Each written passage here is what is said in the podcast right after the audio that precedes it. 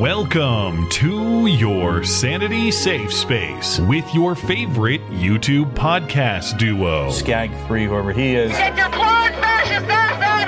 Saving the millennial generation in weekly installments. You are a terrific team on all counts. Live from a castle tower and his mother's basement, this, this is the Matt and Blonde Show. I'll lead an effective strategy to mobilize true international effort to pursue. Hey, why the fuck is the gas so high, bitch?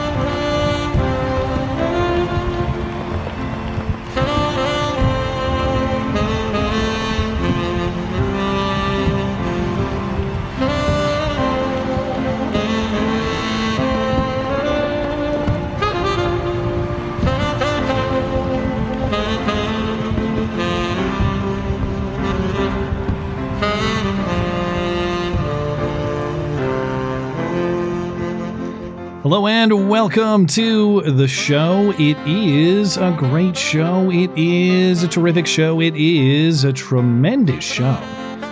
Frankly, the very best. You can ask anyone about that. People often do.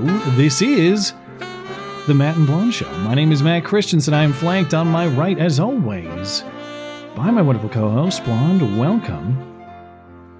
Hey. Not dead yet. No baby yet. I mocked No my wife yet, yeah. with uh, hoax labor of the week. Is that what you have? Hoax labor of the week. um, it is called prodromal labor, and I have been in it. I've been having contractions for two weeks now, and I'm 36 weeks and two days today. And this morning, I was like, I felt like if I pooped, I could have broken my own water. Like, I just feel I'm so pregnant. Like, I just feel like I can't do this anymore. I'm having regular painful contractions all the time. I just want this to be over. now that you say that, that that has to have happened to somebody. Water breaking on the toilet. That's got to be a thing. I don't know. Maybe. I mean, Well, but this is when I had Emmeline. This is uh, like right around this time. yeah, not So- uh, not exactly how I plan to acknowledge the uh, the new year, but hope everybody had a, a very merry Christmas, and of course, hope everyone's looking forward to a a happy new year in 2024. And I emphasize hope there because uh, the prospect for conflict just keeps escalating, as we'll get to Yeah. in the show. 2024 is going to make 2020 hold its beer. I guarantee. 2024 is going to be excellent from an entertainment perspective. Other considerations may be negative, I think. Uh, but you know, in the show intro, which has been largely it's been altered once in the history of the show for for years and years. The show says live from his mother's basement. The joke be I've never actually broadcast from um, or lived in my mother's basement as an adult, at least. That's always a gag. Like people on the internet tell you, "Oh yeah, well you know, go uh, play some Xbox in your, in your mom's basement." Yeah. So that was always the origin of the gag. Well, for the first time in the history of this show, I am legitimately broadcasting not from my mom's basement, from my mom's second floor. That's how high I've ascended. This is the second studio move I've done this year. Air quotes studio because it's not Can't the- tell. Can't tell. Hey, consistency is my game. So if you can't tell, then it means I've done my job. But uh but as part of all this moving, now I will be operating over here, which means I'm away from screaming children. Which uh, I have literally never heard your kids, not once. that's because my wife always kept them away from the room I was in at the other house, at our house, which is nearby. Good woman. Good woman. But now she can put the the kids to bed without having to, I don't know, act like she's kidnapping them by holding Yeah. her hand over their mouths or something like that. So Chloroforming them. and- yeah. all in all, it's like it's full. I, I I feel so proud to be operating from my parents' home. Like this is the height of my career is to get into my parents' house. I know, right? No, it's um. you it's- guys, he built that wall, an exact replica. This one's for this slightly different because the space No, is a it little, is it actually is. I had to, get some more wood to build it again because the space is slightly different. Mm. So it is a little bit different, but it's largely the same thing. Obviously, I don't I don't try to fix what isn't broken as a general rule. But uh, anyway, uh, it is the final show of 2023. Of course, we will uh, send the year off talking the Maine Secretary of State joining the ban Trump party. She too says the 14th Amendment says you can't vote for an insurrectionist, so she won't let you. Plus. Everyone's very mad at Nikki Haley for not mentioning slavery when asked about the cause of the Civil War. I gotta say, the outrage is so stupid, it's actually gonna make me defend Nikki Haley. That's I how know. much I, I, I want to castigate her for this because I hate her so much, but uh, she didn't do anything wrong. Well, I don't think it was a great answer, but not for the reason that everyone's Mm-hmm. mad about. It just was too generic. It was too. I agree It was the- word salady. liberty and freedom and uh, constitution. Uh, you know, But I she it- talked about states' rights a little Yeah, that was bit. mixed So I, I kind of was like, oh, okay, like I kind of see where Yeah. she was just trying to avoid saying slavery, which she did. now she denies that. Now she says, in fact, slavery is so on her mind as a Southerner that you don't even think to articulate it because slavery is just a given in all contexts of life. That's her new explanation. what a stupid take. Well, uh, then later in the show, just in case you think Biden is incompetent at the border, here he comes to prove his malice. Biden's DOJ. Did I, is that what I said? I don't know. No. Either one. They could be both. Biden's DOJ is now threatening to sue Texas for trying to do something to handle immigration at the southern border, which we just set a new record and December's not even over yet. We still have time to advance that record. Texas must be stopped. The migrants we can worry about later or never. Uh, plus, before we get out of here, plenty of hoax hate, and tonight's movie review is Return of the Living Dead. So stick around. Now, I am I at liberty to disclose private conversation? Your wife and I were, t- were talking about the boobs. Is that what you're going to talk about? I know I do go home for lunch with my new work arrangement, and she says, "Blonde says you're crazy." She says those teas are great. She, uh, Th- There were excellent boobs. Like, what do you want in a pair of boobs? They were great boobs. it's not even my. Uh, we'll get to it later in the show to forecast my take on this. It's not actually the specific shape of those. My main dispute is. What is the age of the character that we're seeing here? That's what I didn't get. They're Like, supposed to be in high school, but she's like 27. Uh, okay, I gather that she's not a minor, but then if the premise is they are minors, I don't need to see that. That's weird to me. But she's wrong? like 27. Yeah, but the the premise, the premise is that she's like 16, 17, something like that. But she's clearly not, so who cares? I don't I, because I'm you're not supposed to look at that and be like, "Oh yeah, those are great" cuz that's supposed to be a high school girl. But she's not. Well, I just I think it's weird. I think it's I think it's strange, but that's just my opinion. We'll get to that later in the show. We'll catch up with your super chats in between topics. 10 bucks and up on the Sunday show because we are no good low down money grabbers. It will be all this and more in your favorite couple hours of listening material. Remember, you can find everything show related and support the show for as little as a buck a month over on the website. That is mattchristiansenmedia.com. Listener support is hugely appreciated, and it is what keeps the show operational as well. If you enjoy the show, please consider supporting the show. We have show merchandise for sale as well over on the site. Plus, uh, we have offers from friendly listener owned businesses as well. This week's feature business is our friends at Kineo Mountain Woodsmithing. These are quality handmade premium hardwood cutting boards, charcuterie boards, serving trays, and more, all constructed with the materials and craftsmanship to last a lifetime. And the best part about Kineo Mountain's work, it is all customizable, not just in the selection of materials and shapes and colors, but in custom engraving too. Blake at Kineo Mountain made me a cutting board engraved with my YouTube channel logo, and it looks incredible. It's a one of a kind personalized addition to our kitchen that we use nearly every day, and it hasn't aged a bit. And don't forget, Kineo Mountain can handle any sort of woodworking from small table trays to big furniture projects. So if you're looking for a personalized gift for someone special, or bigger items to customize your home, make it fine hardwood craftsmanship from Kineo Mountain Woodsmithing the absolute highest quality woodworking that will last you forever. Check them out at kineowood.com. That's K I N E O wood.com. And of course, listeners of this show get 10% off all Kineo Mountain Woodsmithing products and services using promo code MATT10 at checkout. That's promo code MATT10 for 10% off everything from Kineo Mountain Woodsmithing. And uh, oh, find everything you need from uh, Kineo Mountain Woodsmithing, of course, plus the rest of our uh, friendly listener owned businesses, including Hero Soap Company, Western Razor Company, Sonoran Defense Technologies, and more. That's at mattchristiansenmedia.com slash deals. Deals by listeners for listeners. And don't forget, our three signature soaps are still available from Hero Soap Company. If you haven't picked them up yet, what the hell did you do with your showering this past year?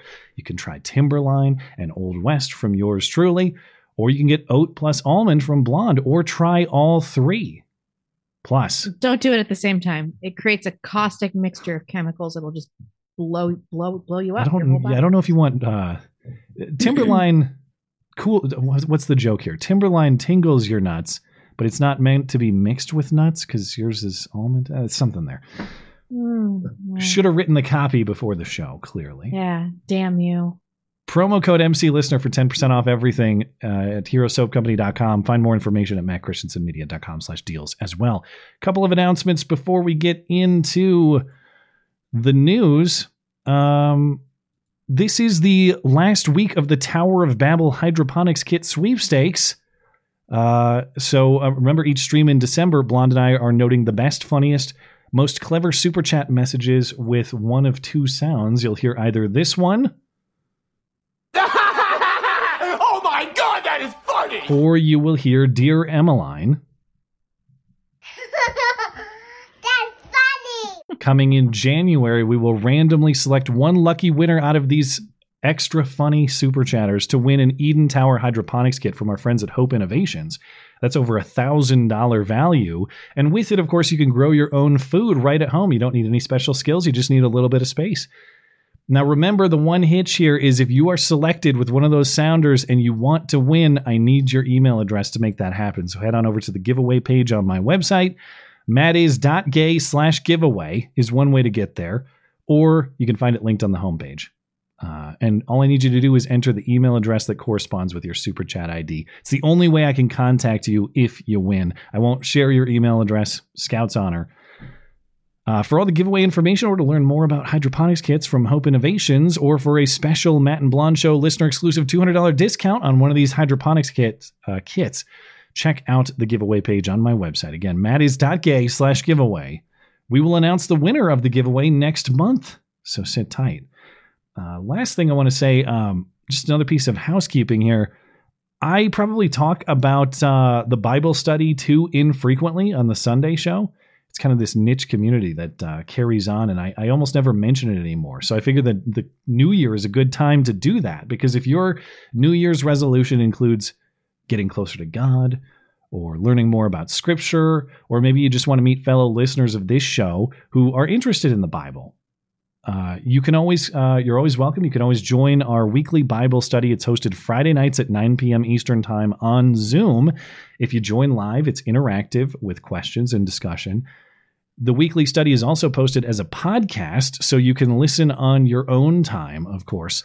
Uh, and uh, right now, we're working our way through Acts, but you don't need any prior knowledge or experience to join the study at any time. We'd love to have you. Check out the Bible study page of my website, also linked on the homepage if you'd like to learn more. MattChristiansenMedia.com slash Bible dash study. All right. Into the news. Uh, well, I the the emailer who tipped me off to this story, he said cue the I will remember you music. I should Yeah. have made an I will remember you montage, just a little short on time uh, this holiday weekend. But uh well, did you did you ever get to see this garden in person? I know you make your Seattle visits sometimes. I did not. No. Okay. Well, what's the the Chaz Garden, the infamous Chaz Garden with the why did they put cardboard down under it? I don't even know. They laid down I cardboard. think it was just turf, right? Is that what they did? I, the the communal garden at Chaz in Seattle is no more. The city has finally demolished it. Yes. Yeah. Cal Anderson Park, the most needle filled and disgusting park in Seattle. Uh, yeah. So they uh, demoed it today. Dozens of Seattle police officers showed up with some cleanup crews to begin clear begin clearing the site. Um, and then of course they had to get some people living in tents in Cal Anderson Park out of there.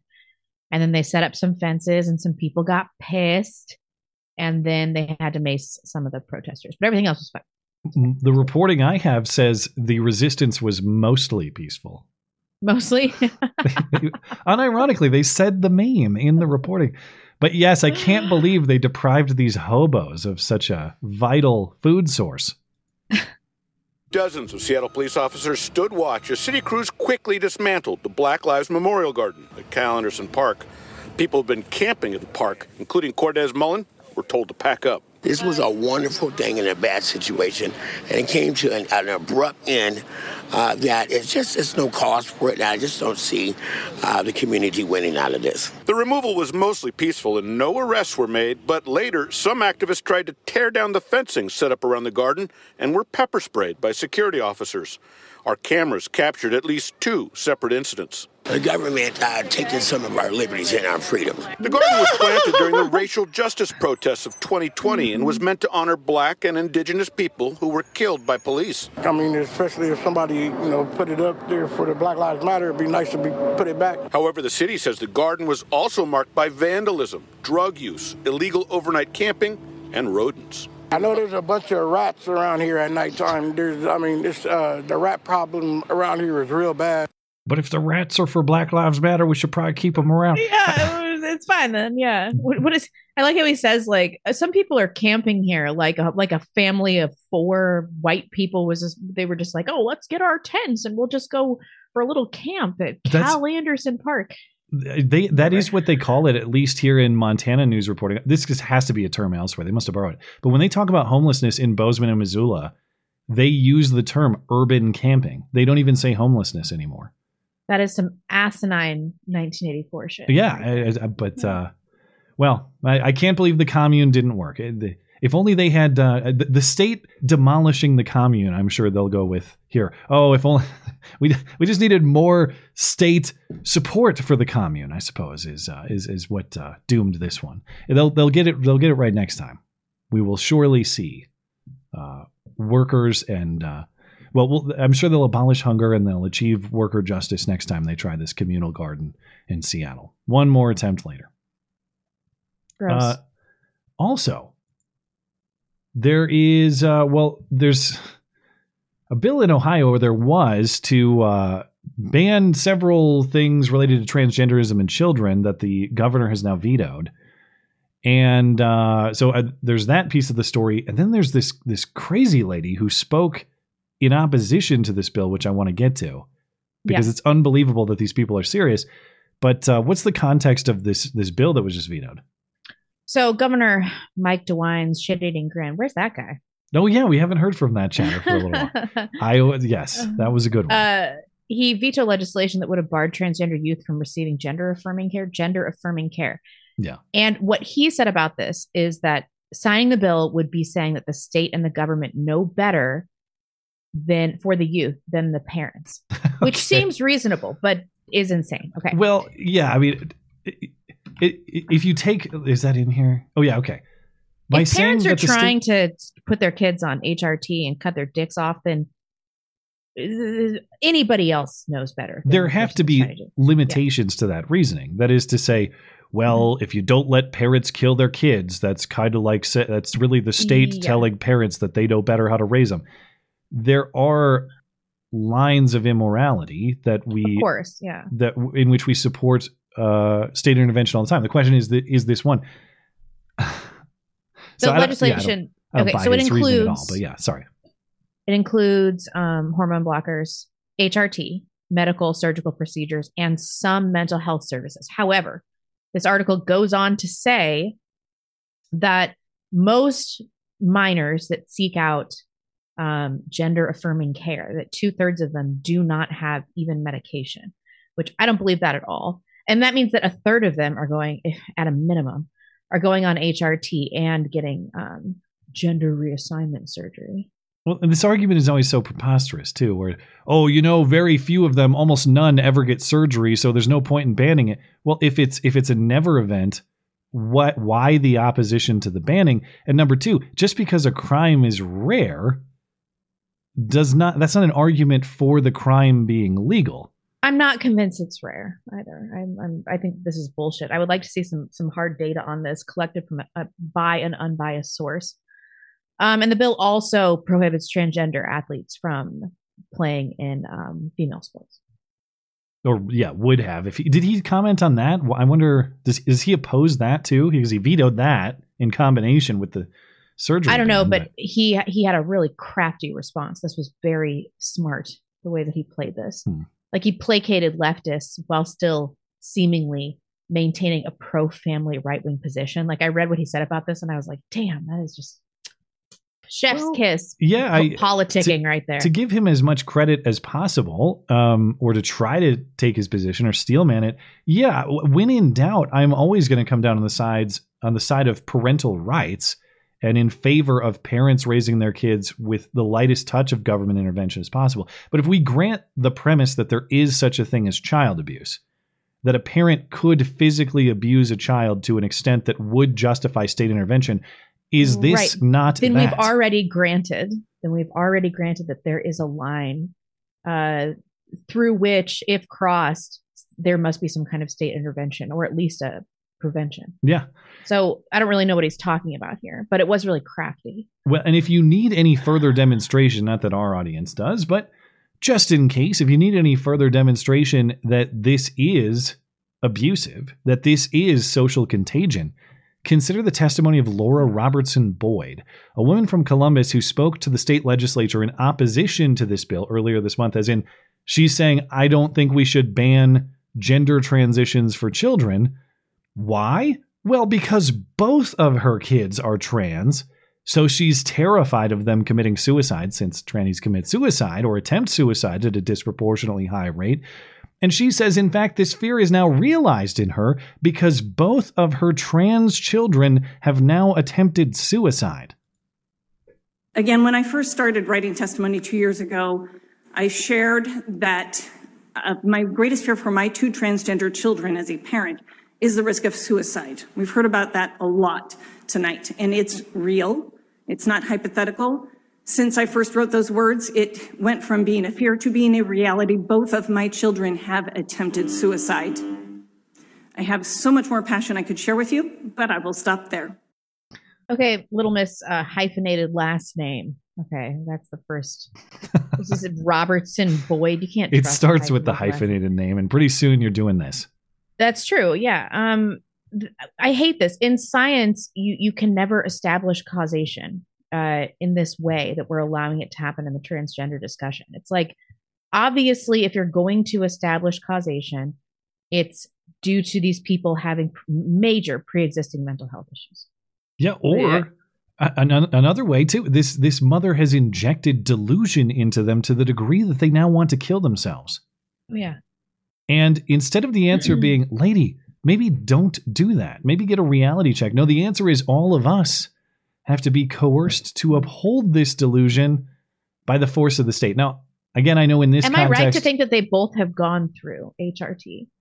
I would assume when she says she has two transgender children, there's some intervention, hmm. but we don't. Based on this commentary, we don't know that. But uh, man, what are the odds? You know, the odds of having one transgender child are, are very, very low. Two, she was struck by tranny lightning. This lady Mm, is it?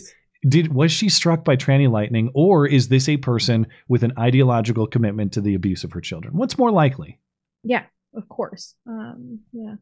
So, uh, you know, I mean, I, again, I say this as someone who is skeptical of state intervention between parent and child, but I I don't look at a woman like her any differently or significantly differently from someone who otherwise physically abuses his kid.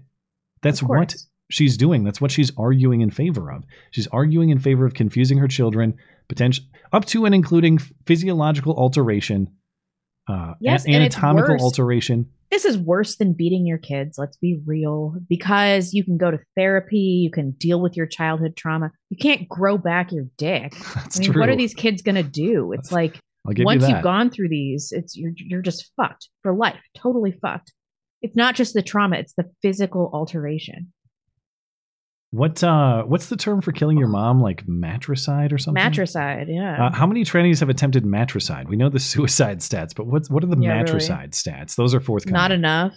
It's Uh, like, don't kill yourself, kill your mom. Yeah. What's wrong with you guys? Yeah, we'll, we'll understand. Hypothetically, defensive, kind of defensively, Raja Mohan, it's sort of, it's delayed, but there's a Yeah. defensive component. Yeah, yeah, I can see that. Yeah. Anyway, uh, the big news of the weekend, unless you had more to say about this, that's about all I have on it. But Nope.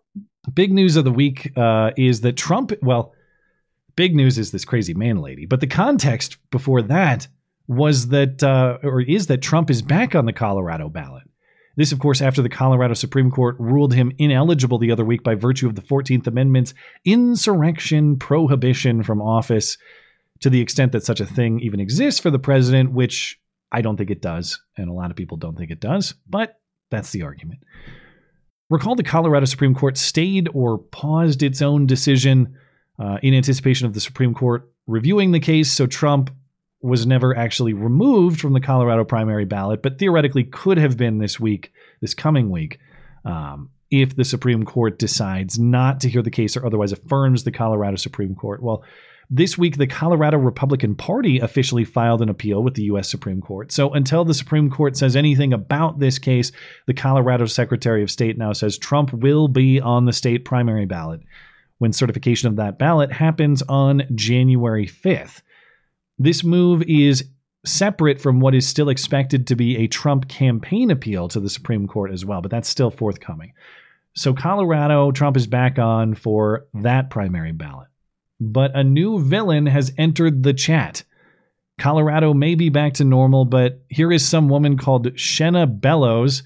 Nobody knew who she was five seconds ago. Now we all do, and that's probably at least part of the point. She's done the tour. She's the darling of the CNNs and the MSNBCs right now, but she is the Secretary of State for Maine.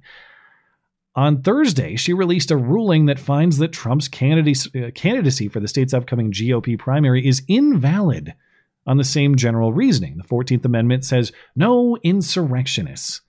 I like the term insurrectioners, though. That's uh, I'm going to go with insurrectioners. Uh, sounds made up. Trump is an insurrectioner, she says. So he is uh, he's banned by the unilateral power vested in her by Maine law somehow, she says. She is the sole decider of who commits insurrection and who doesn't, and she says Trump has, and so he's banned.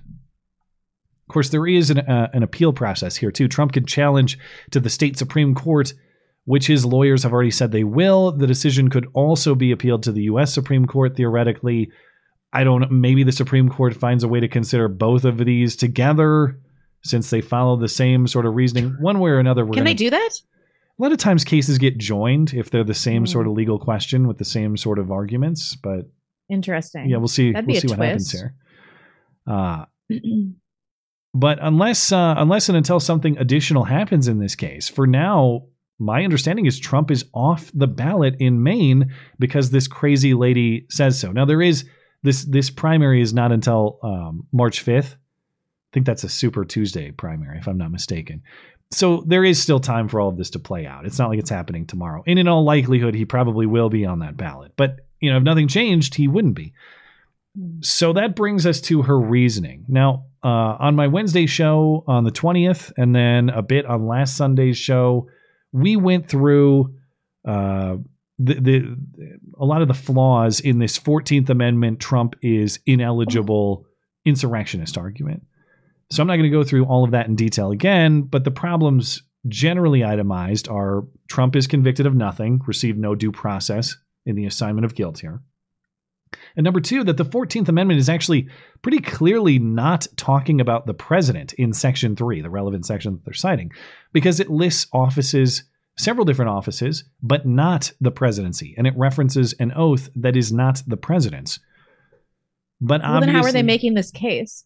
They just are they saying that it was an accidental omission or something?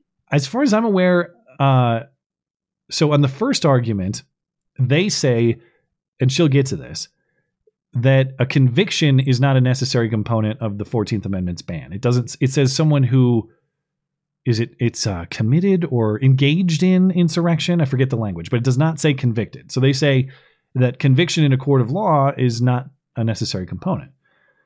And then on the second point, uh, I don't know that I've heard them counter this. When you say that the 14th Amendment is not talking about the president for reasons A and B, as far as I'm aware, the counter argument is nah. It totally is. And I'm not trying to be dismissive. I actually have not heard the better argument, other than it says you won't you can't hold federal office, which is a general term that could theoretically include the president. But then it goes on to say congressmen, senators, uh, military officers, people who hold federal office, but you know it doesn't say but not the president. It just does not list the president in a list Right. of other things. Anyway, obviously the Maine Secretary of State disagrees. And so she's doing the media tour to explain her reasoning. Here she is on CNN within uh, the last couple days. Maine law specifically delegates to me, as Secretary of State, a requirement to review the qualifications for any candidate running for office. Under Maine law, any registered voter can bring a challenge to that qualification. In this case, there were three challenges, and I was required by law to hold a hearing, an administrative hearing, to review the evidence, hear testimony. Both sides were represented by counsel. Mr. Trump was represented by an attorney, and then I'm required to issue a decision. My first and foremost obligation is my oath to uphold the Constitution and the rule of law. Different states are different. For example, in neighboring New Hampshire, there are more than a dozen candidates on the Democratic presidential ballot, but Mr. Joseph Biden is not on the Democratic presidential primary ballot in New Hampshire, and there are more than a dozen Republican candidates. In Maine, there are two candidates on the Democratic presidential primary ballot and less than a dozen Republican presidential candidates. I don't think that I'm permitted to put an 18 year old on the ballot or a non citizen on the ballot. I reviewed Section 3 of the 14th Amendment very carefully and uh, determined that Section 3 of the 14th Amendment does not say conviction, it says engage. It was, in fact, an insurrection, and Mr. Trump engaged in that insurrection under Section 3 of the 14th Amendment. Okay. uh, first, before I even get to the uh, legal argument here, we have to get to the important matters, which is we need uh, phrenology report, physiognomy report. I always confuse the two. Doesn't she look like that cop? Like in 20 years, that cop that got railed out by the whole force. She fits. The, she fits the pattern. There's some sort of like pointy chin, big eyed, upside down triangle face phenotype that I've been seeing lately. I don't know what it is. Yeah, I don't have a better photo than this one in the New York Times, but that's the one I'll go with. Uh, second of all, I don't believe her for a second when she Of says that. not. Well, I would never, I would never allow a non-citizen on the ballot. Just wait till the Democrat Party nominates one, and then let's see if you'll allow a non-citizen on the ballot. Give Yeah, it really. like a couple years tops, and then you'll say, well, actually, the Fourteenth Yeah. Amendment says otherwise, or whatever the relevant uh, constitutional uh, provision is. Uh, okay, but let's, let's talk about her argument here. Maine law does not delegate the power to her and to her alone to determine who is an insurrectionist under the 14th Amendment. She is not a criminal court of law, as we just discussed. She is not a jury of Trump's peers.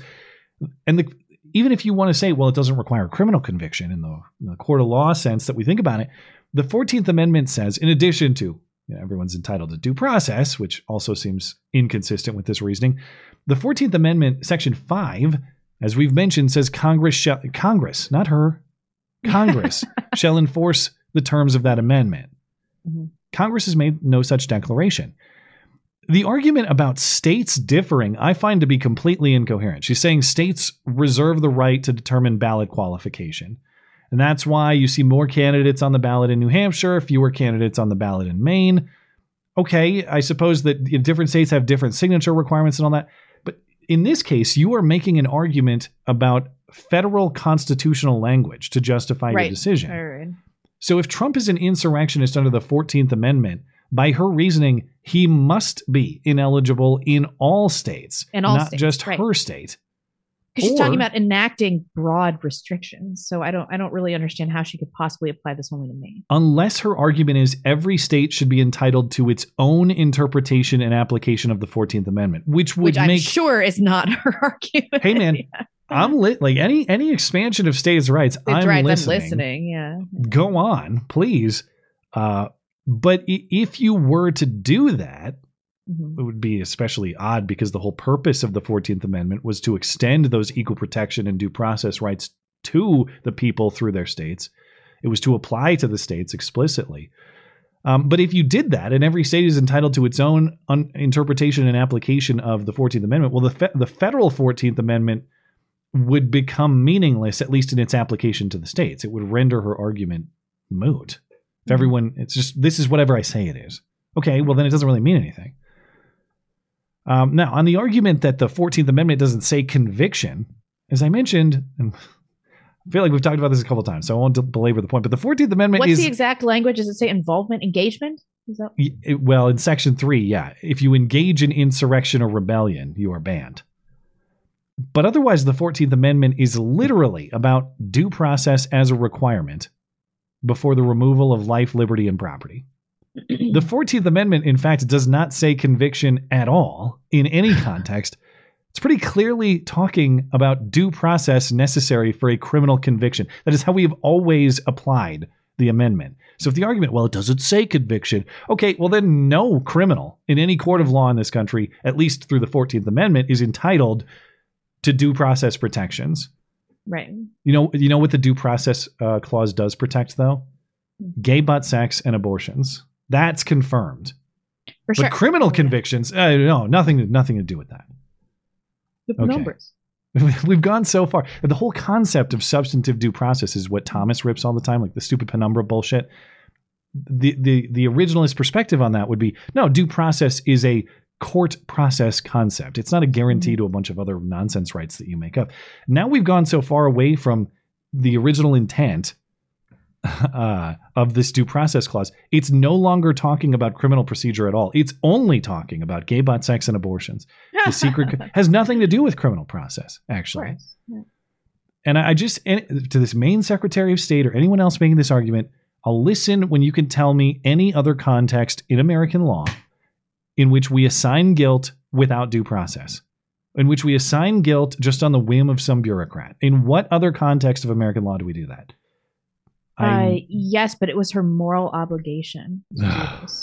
Don't you know? Only she can make this determination, and she was obligated to.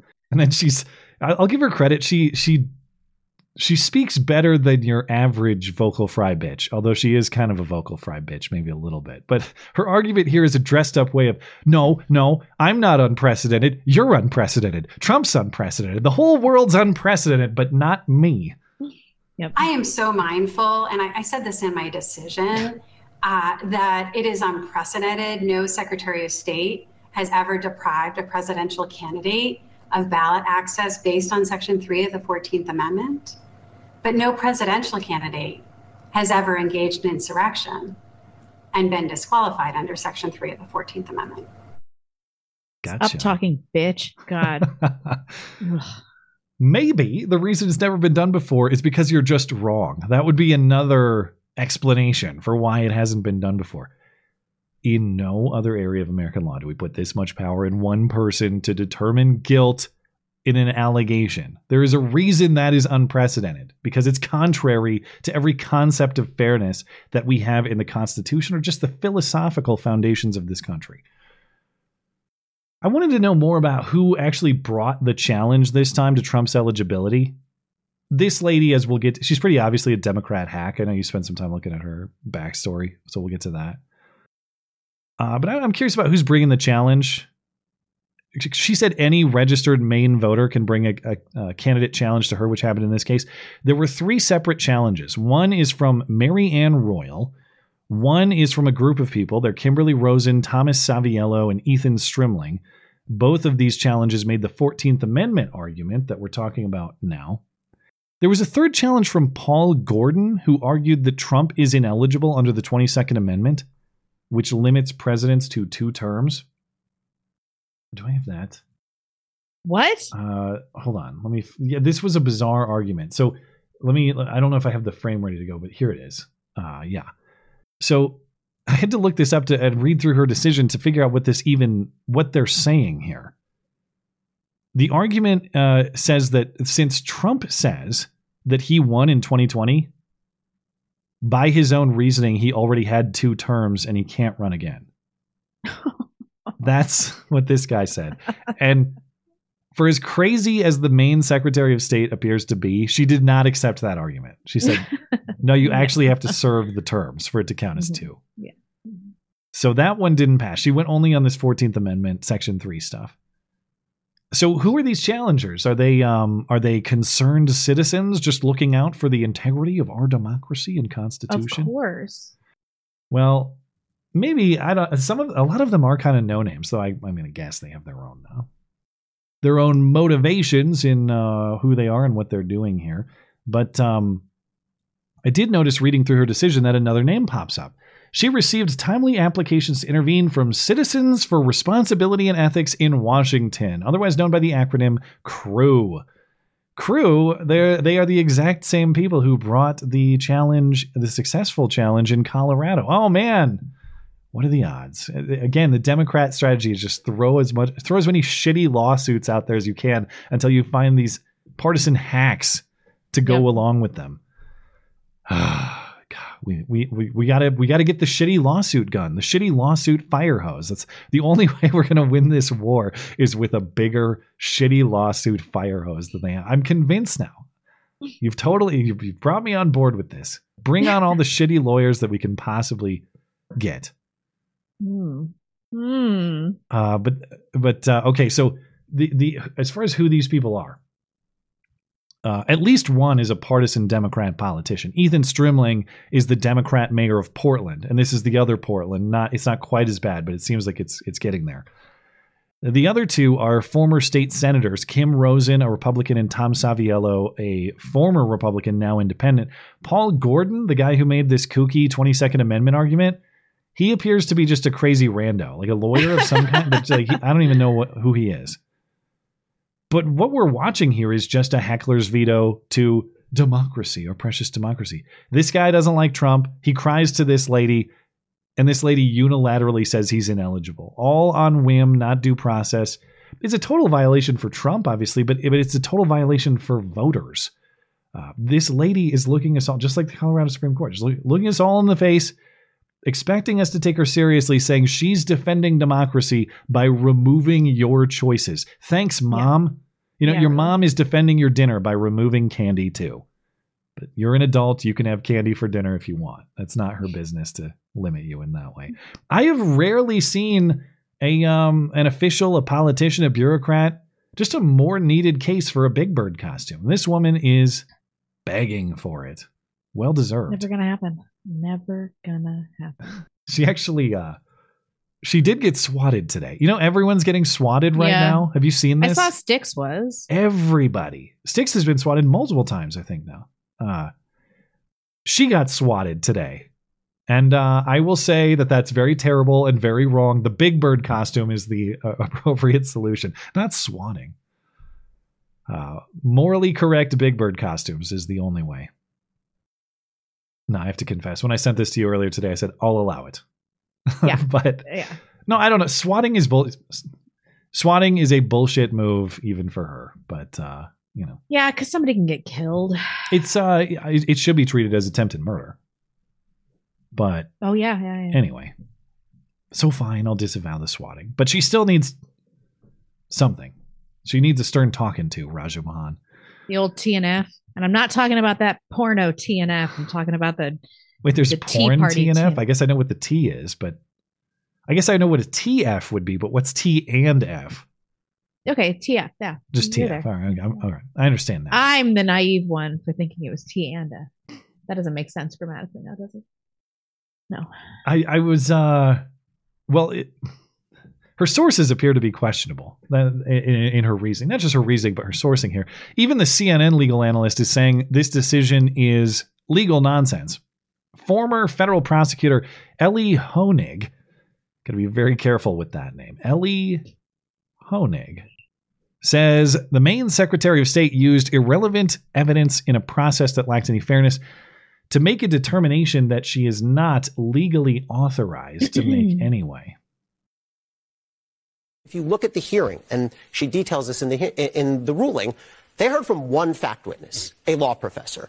She based her ruling on a lot of documents but also YouTube clips, news reports, things that would never pass the bar in normal court. This hearing, look, it doesn't have to be a criminal trial. We don't have to have all the protections. But I think the argument you'll hear from opponents is one, not up to the states to do this. This is why we have all different decisions from all different states. And two, the procedures were not up to snuff. I was curious about this claim of YouTube videos. She she used YouTube videos to make her argument. Obviously, I'm not here to discredit YouTube videos as uh, valid sources. In fact, I think they're the finest, most reliable, trustworthy sources there are. Don't make that claim either. It just opens us up to liability. Come on. Uh, but I thought, what is this video? Did she watch like uh, Young Turks or something? Uh, is that where she got her argument? I wanted. I was really curious about that. Her decision says part of the evidence in the case was a YouTube video presented by this state representative. So that doesn't tell us what it is, though, because there's no citation. There are other parts of the report that say um, there were other other video evidence in the record. Again, doesn't describe what it is. So you were searching around to try to find what this what this um what these YouTube videos may have been. There is some additional information. Uh, according kind to kind of. uh, there's a little bit of specifics. Uh, according to Newsweek, the videos included Trump speaking on January 6th, as well as Trump interviews and commentary afterward. And then there's one specific clip from November 2015 in which Trump was interrupted by a protester at a Massachusetts speech and said, You know, it's amazing. I mentioned food stamps, and that guy who's seriously overweight went crazy. Amazing. Amazing. That is an amazing sight. Asked by Bellows about the clip's relevance, Gaines, who's the attorney presenting this evidence, said the clips, quote, show a pattern of behavior by President Trump where he encouraged or applauded violent behavior by his supporters. Not clear what the violence was that was promoted in that What? statement. Even the Secretary of State did not consider that clip in her evaluation. Apparently, now in fairness, there I think there's one other clip that they that he supposedly showed where Trump said you should punch a guy, but it wasn't on. It wasn't even on January 6th. February 2016 in Las Vegas, protester interrupted him. You know what they used to do to a guy like that in a place like this? He'd be carried out in a stretcher, folks. Trump also said that he wanted to quote punch him in the face. So oh Gosh. different Can you event- imagine telling the founders what was going on? Who would be the insurrectionists in the view of the founders at this point in time? It's like, uh, oh, we we have a, a suspect in an assault case. How do you know it was him? Well, he once said five years ago that he wanted to punch a guy. Yeah. Okay. Anything else? Uh, no, that would be the uh, that would be it on the evidence. Well, he's free to go. We got a lot of reasonable doubt in this case. Anyway, um, I was just thinking when she finally gets her Big Bird costume, though. I hope I hope it's because of a YouTube video. That's all I could say. Definitely not this YouTube video. A different YouTube video. It's not just the CNN analyst who uh, is critical of her case here. There are other Maine politicians and even some Democrats criticizing it. Susan Collins, Maine's Republican senator, who in fact voted to convict Trump in the January 6th impeachment, said Maine voters should decide who wins the election, not a Secretary of State who isn't even selected by the people. She's selected by the legislature. Jared Golden, that Democrat congressman who was last seen crying at the podium because he's changed his mind about an assault weapons ban because that one crazy guy shot up a bowling alley in his district, so now it matters. He also said this decision is wrong. In a statement, he said, I voted to impeach Trump for January 6th. I do not believe he should be reelected as president. However, we are a nation of laws. Therefore, until he is actually found guilty of the crime of insurrection, he should be allowed on the ballot and I I'm so conflicted because I feel like this this inclination to be like, wow, congratulations, you agree on like a fundamental Yeah. principle of criminal justice. It's like, am I supposed to? Is that this is the baseline stuff that we're all supposed to agree on as a country? I'm not supposed to like offer him appreciation for that. Mm-hmm. And if you go read the responses to guys like him, it is full of progressives calling him a traitor to this country. And I'm like, okay. I mean, that's like baseline level constitutional theme, but okay. Yeah. I guess he can come over to the right where apparently we're taking anybody these days. Well, he has to stop crying and mm-hmm. he has to change his mind again about assault weapons or else he's out. I don't is that even criteria to be on the right anymore? I don't think so. Well, it is for me. I don't, well, I don't know. I, not that I'm the gatekeeper. I, you ha- listen, you have to get through me to get to the right. Okay, I decide. I'm like the Secretary of State. I'm the decider on this one. Anyway, uh, I want to talk about her background too because it's not surprising to learn that she uh, she has several photos of herself giddy with Obama and Biden. Yeah. But what I mean, I assume that her background is a lot of exactly what we'd expect. Oh yeah, totally. I mean, these people they come out of nowhere. Although um she has been in the Maine Senate since 2016. So she's not coming out of nowhere. That's but, you know, okay. So a state politician. She did run against Susan Mhm. Collins for Mhm. U.S. Senate back in 2014. I know that. Yep, yep. Sworn into her first two-year term in 2021. Uh, so I thought some stuff on her resume was was notable. Uh, she led the Holocaust and Human Rights Center of Maine as executive director 2018 to 2020. 2005, 2013, executive director of ACLU uh, Maine chapter. Uh, The I'm not even ACLU jokes continue. My God. I know. Uh, co-chaired a successful 2011 statewide ballot campaign to restore same-day voter registration. She's also in a number of cybersecurity groups. No, so she's the one who hacks the uh, voting machines. No, I doubt that she has the uh, ability to do that. she's the one who hires the guys who hack the voting machines. It's true. Yeah. Yeah. All all of her credentials seem to go in one way. All uh, right. Unsurprisingly. There was one last piece of this story that I saw on Twitter earlier today, and I thought it that's got to be too good to be true. Unfortunately, it turned out to be exactly that. Oh. My wife sent it to me as one of her many good finds. You know, some of the best stuff that I have for this show is is messaged to me from her. But I assume you are familiar with the hallway chirp meme. Okay. If if people are unfamiliar, for whatever reason you may draw for yourself, there are quite a lot of videos of commentators of color speaking with their smoke detectors beeping in the background to indicate low battery. And some very bad, morally corrupt people sometimes suggest there may be conclusions to be drawn from that phenomenon. Well, earlier today, I saw a clip that allegedly showed Maine Secretary of State Shenna Bellows experiencing the mysterious hallway chirp. What Secretary Griswold just said and named is something that was unimaginable two years ago or 10 years ago, and that is election sabotage. It is a crystal clear example of what's happening all across the country. Was it fake? It's a pretty good edit because they they put it in right when her eyes shift toward the ceiling as though she's responding. Uh, but yeah, I uh, it, it was pretty quick Oh. to find the original C uh, a C-SPAN source. It's from October 2021. I just I searched it for the words that she said there. It pops right up. The chirp is not in there. I will link it in Oh. the show sources if you don't believe me. The chirp is absent, unfortunately. But it, it you know would have been would have been funny. Anyway, that's all I got to say on that crazy lady. Unless you have anything else, probably do for a super chat break here. Nope. I do need to go to the bathroom though. Well, let me uh, hop into some chats then. Okay. Let's see stand over up here. what? Just gonna stand up here. It's gonna be a whole thing. All right. All right. I, I won't interrupt the show. What'd you say? I said I won't interrupt the show, but I need like a drum roll. Oh. We got to, it's a great reveal. Ta-da! Oh, well, it was there for a second. All right. I hope it was worth the wait. Over on Rumble, Crumb of Hell.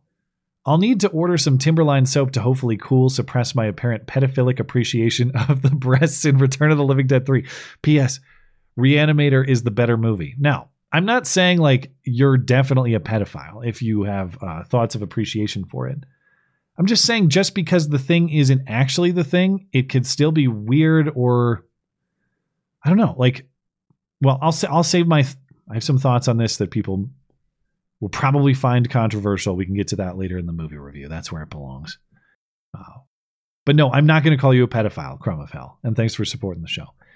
Ginger Ninja 1776 in Maine. That crazy bitch said that in the early drafting of Article 3, the president was listed. So since they removed the president from Article 3, they definitely intended to include it from the president. I didn't know that. Is that actually uh, historically true? That's news to me if uh, if so. I'm to have to look that up because if that's if that's correct, then that is that seems pretty definitive. Um, we had Ginger Ninja in the Rumble chat here. She was saying that the Maine the Maine Secretary of State had said at one point that in the early drafting of Article 3, the president was listed. And so and the Maine Secretary of State said, so since they removed the president from Article 3 of the 14th Amendment, or Section 3 of the 14th Amendment, uh, they definitely intended to include the president. I don't know the historical, I don't know the, the, Wait, doesn't that mean they definitely didn't intend to include the president? well, she's making an argument that's bizarre because if it was in there and they removed it, that would be a clear demonstration of intent to have it absent. Right. Uh, I don't know the history of the drafting of the 14th Amendment, but now I got to look that up because if that's correct, that is pretty definitive evidence. Thank you for that uh, tidbit, Ginger Ninja, and for supporting the show as well. Odyssey, we're good. I forgot to open D Live. If you want to start with uh, a, a YouTube or a Tippy chat or two, I'll, I'll check D Live here.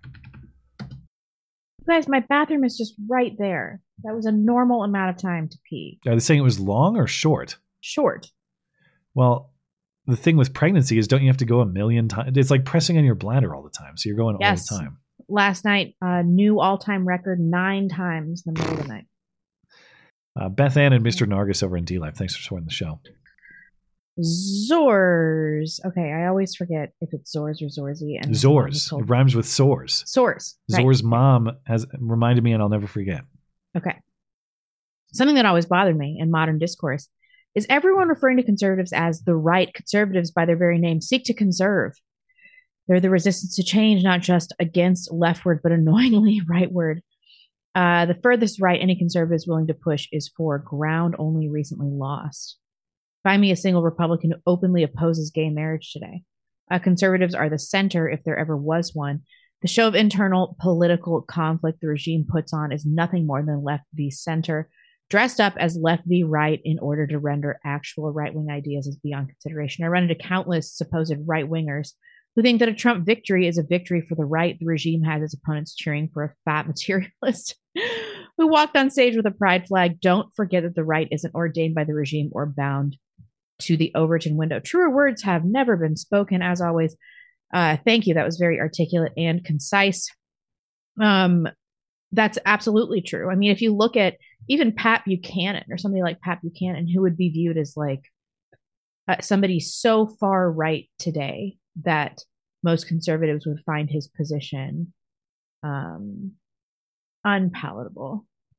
Yeah, and now look at, at conservatives from uh, the the 40s, the 30s, from the 1830s. I mean, we, we just even even a, a moderate conservative today is like a communist leftist of the past. Do you remember when Mitt Romney called himself a severe conservative? Was that 2012 or 20? That was uh, one of my favorite gaffes. Just because severe implies uh, like punitive or damaging or something like that. Kind of like it though. So, well, you might be a severe conservative, but Mitt Romney is definitely not. No, I, I take the point that he's making for sure. You, I, I say this as someone who I fully acknowledge a lot of what I do is reacting to what other people do. People in in positions of cultural influence, people in political power. Uh, but you are allowed to articulate your own vision for what society ought to look like that does not simply respond or react to the craziness of other people. And, and you really Right. ought to have that. You have to have a vision for what it should be that doesn't depend on like someone else, in opposition to someone else's degeneracy. That's know? totally true. And Um, that's why I think both of us came from libertarian positions when society was a little bit more stable.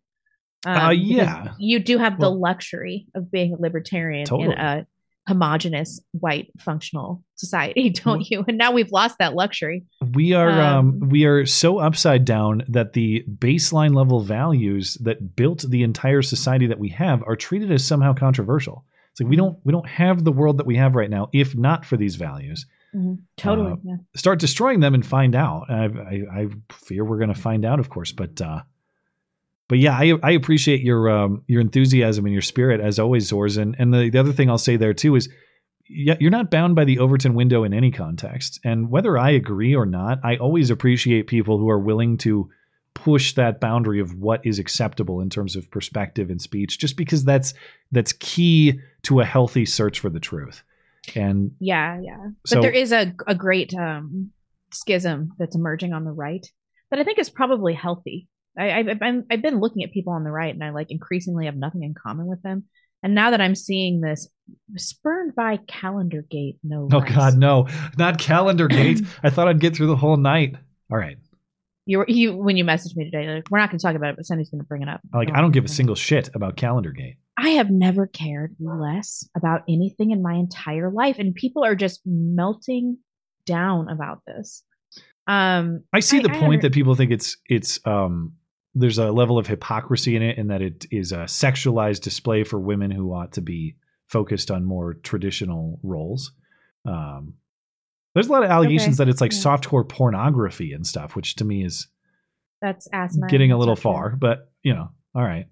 I don't know. I, I I understand that we need to be principled, but also we're going to seriously lose momentum by getting hung up on uh being lame Hmm. on the right. This was such a nothing burger. I looked at those pictures. Like I read about the pictures before I looked at them, and then I looked at them and I was like, "What?"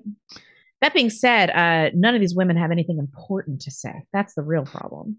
Like, when have you heard any of these women? Well- Ashley St. Clair is like a straight retard. How dare you? She provided She's so dumb. we saw that clip last week at the airport. That was uh that was good reporting. Yeah, well, But- whatever. She took a video of something that was happening in real time while she was there. Woo. Good job, lady. like, Riley Gaines has done a lot for protection of women's sports, but maybe your counter is women's sports existing is why? wrong. Why is why is that a thing? Yeah. Women's sports law. Uh, I don't know. I no, mean- I uh, with the people who are critical, it's like in the purest, most principled sense, I can understand where you're coming from, and I, I get that. I like I like pure principled application. I I, I do, um, but I suppose it's it just my my concern with it is like a a priority error. Like of all the things that are damaging society, you know, the Like, photos this in this causes calendar. everybody to melt down. Yeah, I'm not interested in picking that fight. To be I- yeah. to be frank, but anyway. I said we weren't going to talk about calendar gate bullshit, and there was five minutes of it.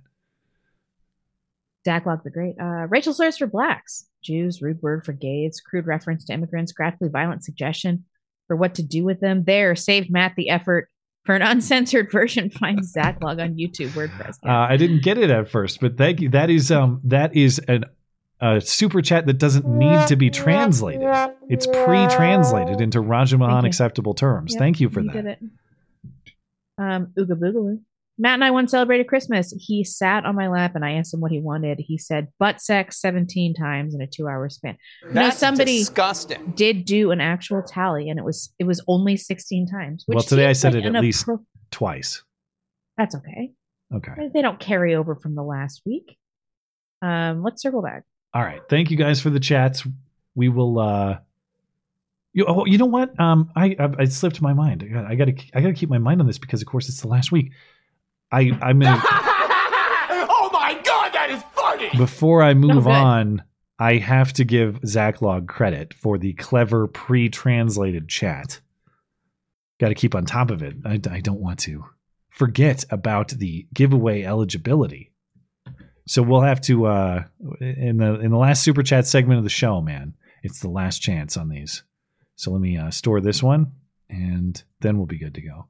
Since I still have not created a better system for logging these eligible chats than like uh, crude copy and paste into a, a sh- you know an Excel document. Yeah. Anyway, the duct tape always gets us through. All right, moving on to uh, to the other controversy of the week, and that is that Nikki Haley just couldn't say the word slavery. How dare she? Nikki Haley, politically speaking, is stumbling at the worst possible time, though. If you're a supporter of hers, and I'm told they exist, but it's kind of like a Jacksonville Jaguars fan. I've never seen one in real life. Like I've seen the stadium there with people in it, and I've seen videos of Nikki Haley events, but I've never seen a real life Nikki Haley supporter. So they're theoretical. But she's such a boss babe and I she's so articulate and beautiful. Ooh. if you're not a Nikki Haley supporter, you probably enjoy these stumbles. Um, but right when some are insisting that she's just she's gaining enough steam to that she actually has a chance to to win the Republican nomination if she can just perform well in New Hampshire and she can make it to her home state of South Carolina, that she actually has a shot. Well, those were always delusions. it looks like now those are going to be extra delusional because Nikki Haley is the political punching bag of the week as we roll right into the Iowa caucuses. Democrats are punching her, which is kind of a given, in fairness, but Republicans are punching her. She's even punching herself a little bit right now. And as I mentioned at the top of the show, the punching is so brutal that I'm actually inclined to defend Nikki Haley a little bit. Ah, fine, me too. But we'll get to that. All of the brutality is because at a campaign event in New Hampshire on Wednesday night, Nikki Haley took a simple question from an audience member What was the cause of the Civil War? And Nikki Haley meandered around about freedom and liberty and generic founding American value terms until the voter chastised her for not saying slavery. I did edit the exchange down just a little bit for time, but this is the bulk of the exchange. Thank you, Ambassador. Thank you. Please, um, what was the cause of the United States Civil War? Well, don't come with an easy question or anything. I mean, I think the cause of the Civil War was basically how government was going to run, the freedoms and what people could and couldn't do. What do you think the cause of the Civil War was? I'm sorry? I'm not running for president. I, I, I, I wanted to see uh, your That's a good thing. on the cause of the Civil War. I mean, I think it always comes down to the role of government and what the rights of the people are. And we, I will always stand by the fact that I think government was intended to secure the rights and freedoms of the people. It was never meant to be all things to all people. Thank you. And in, in the year 2023, it's astonishing to me that you answer that question without mentioning the word slavery. What do you want me to say about slavery? No, um, uh, you've answered my question. Thank you. Next question.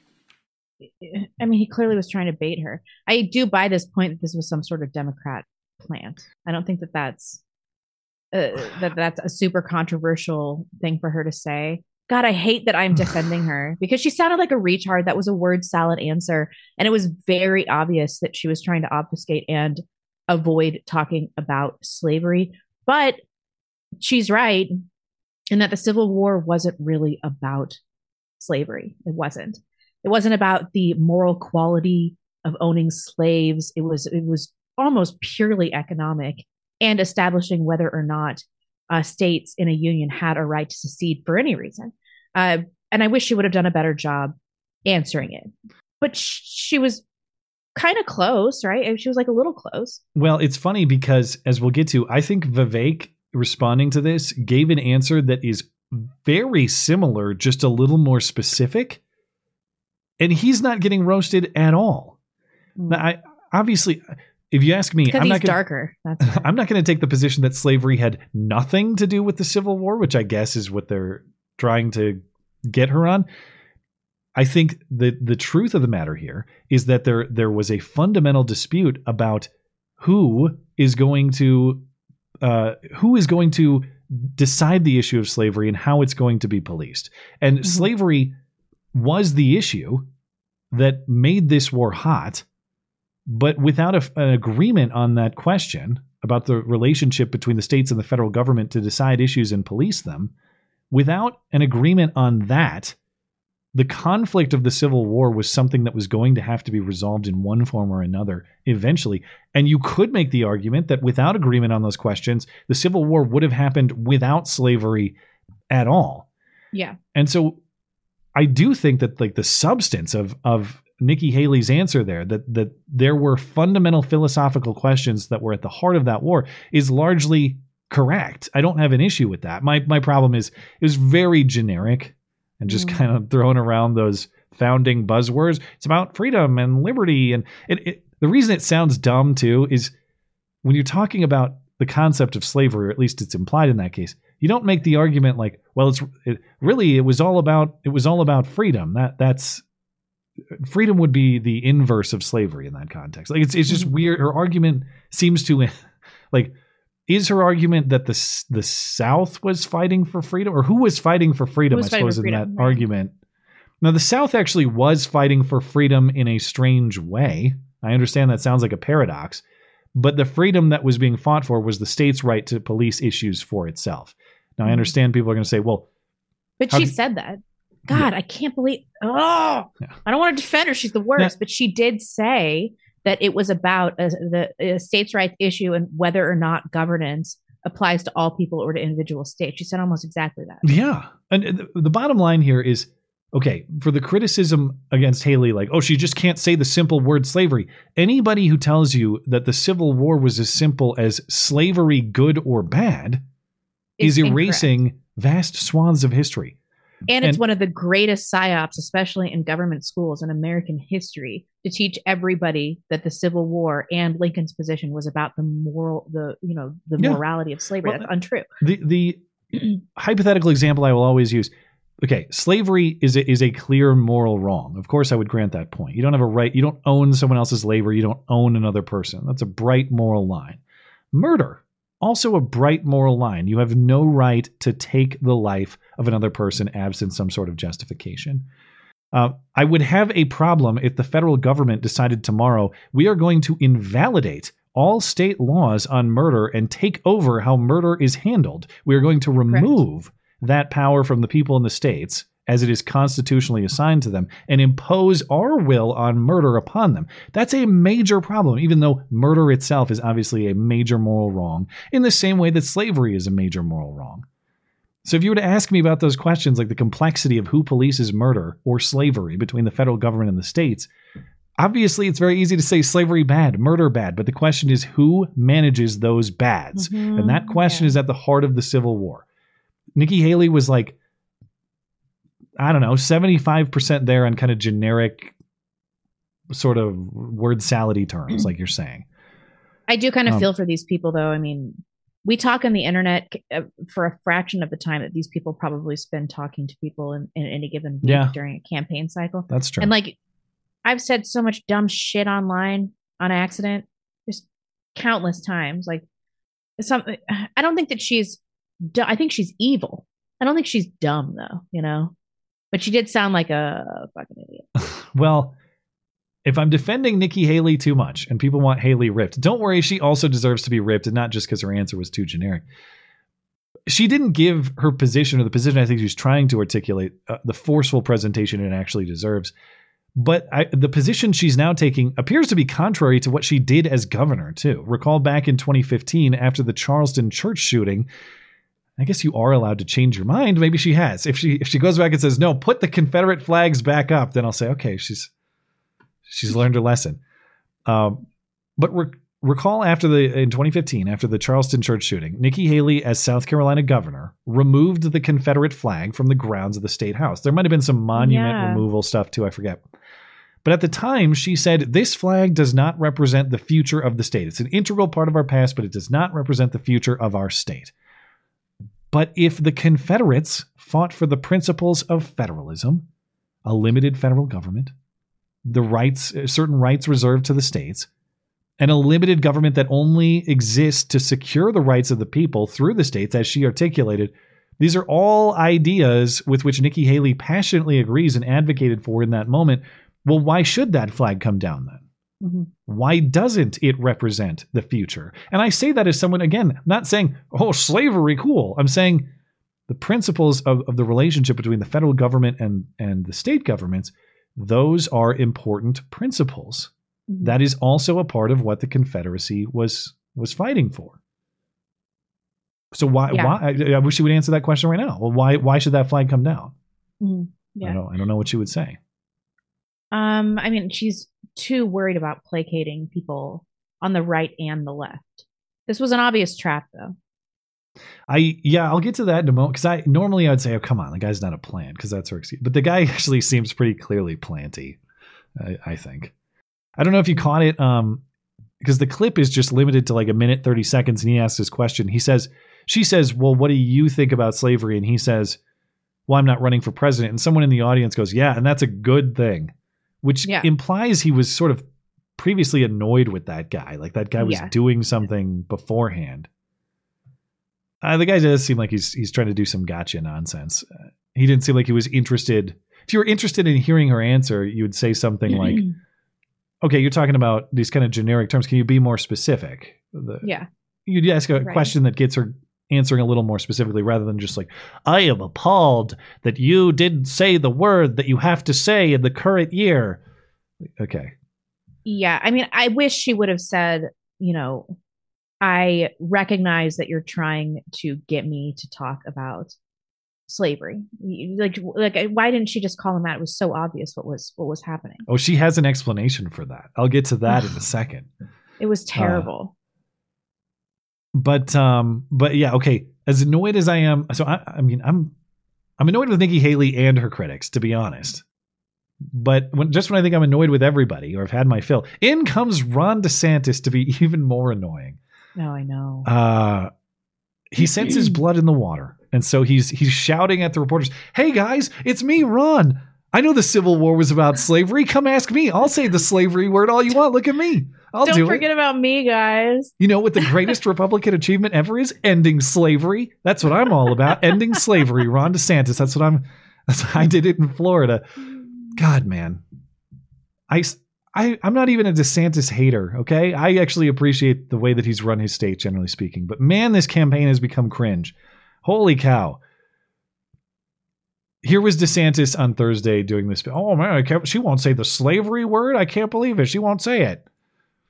Florida Governor Ron DeSantis says the Republican Party's number one achievement was abolishing slavery, and it shouldn't be hard to acknowledge. It was a total word salad. She was asked a point blank question.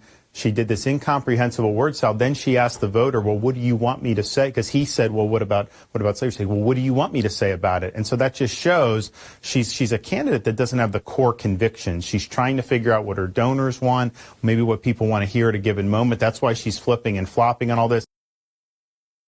That's a legitimate criticism. Well, I suppose I'm being a little bit, I'm exaggerating a little bit in my portrayal of Ron DeSantis there. But even this this argument, well, ending slavery is the greatest Republican achievement of all time. Okay, now I will grant, like ending a moral wrong, there are good things about that. Of course, I'm not saying that's bad, but I you would have to recognize that the method through which it was done would appear to be a compromise of the very small government principles for which you otherwise advocate. And indeed, a lot of the the, the premises that we granted in the Civil War area uh, era about the role and the scope of the federal government, that is the source of a lot of the problems that we have today. Again, not saying would have been better if slavery hung around. I'm just saying I'm not convinced that the federal government swooped in to save the day on that anyway. How long do you think slavery lasts in the South were it not for the North's intervention? Yeah. Maybe a decade, maybe two? Probably over by If that. 1900 for sure. Maybe not even that long. But my other problem with DeSantis here, though, because as long as we're doing this, it- you know, these opportunistic, disingenuous shots about slavery, I will remind Ron DeSantis that uh, that uh, his critics were saying mere months ago that his education curriculum in Florida said, said that he said slavery was good. Ron DeSantis likes slavery because the educational curriculum said something to the effect of formerly enslaved people put the skills to work, the skills that they gained on the plantation, they put those skills to work in their eh, to to build careers after they were freed.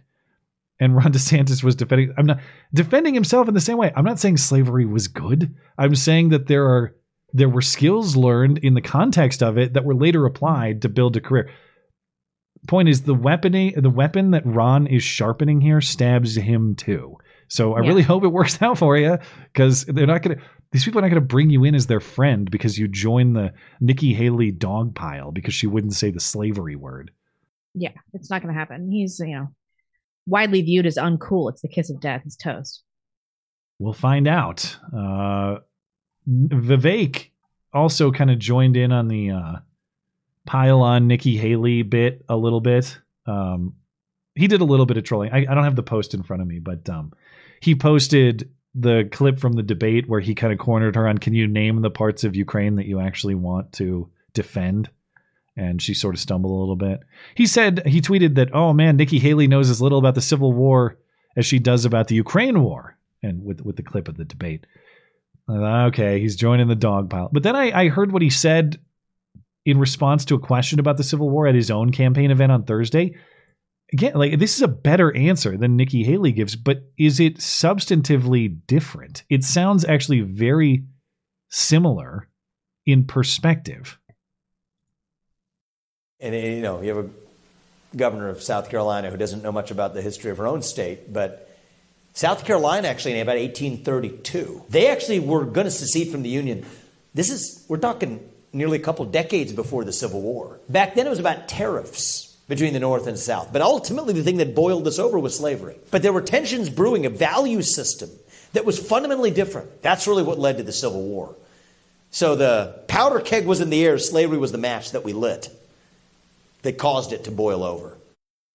Wow, this is such current year stuff of having a tiny brown man and then like a post wall brown woman fighting about the origin of the Civil War and who knows more about it. Like what is happening? Like what what am I even supposed to say about this? His answer was better, I guess. But I mean, I don't, he's not wrong on the points of history. Uh, at least I don't think that's but- true, but neither of these people are truly viable candidates. I feel like even talking about this is lending credence to like how ridiculous our political system Well, is. haven't you heard the viable candidate can't run? He's been banned. Yeah, really. So they're newly viable.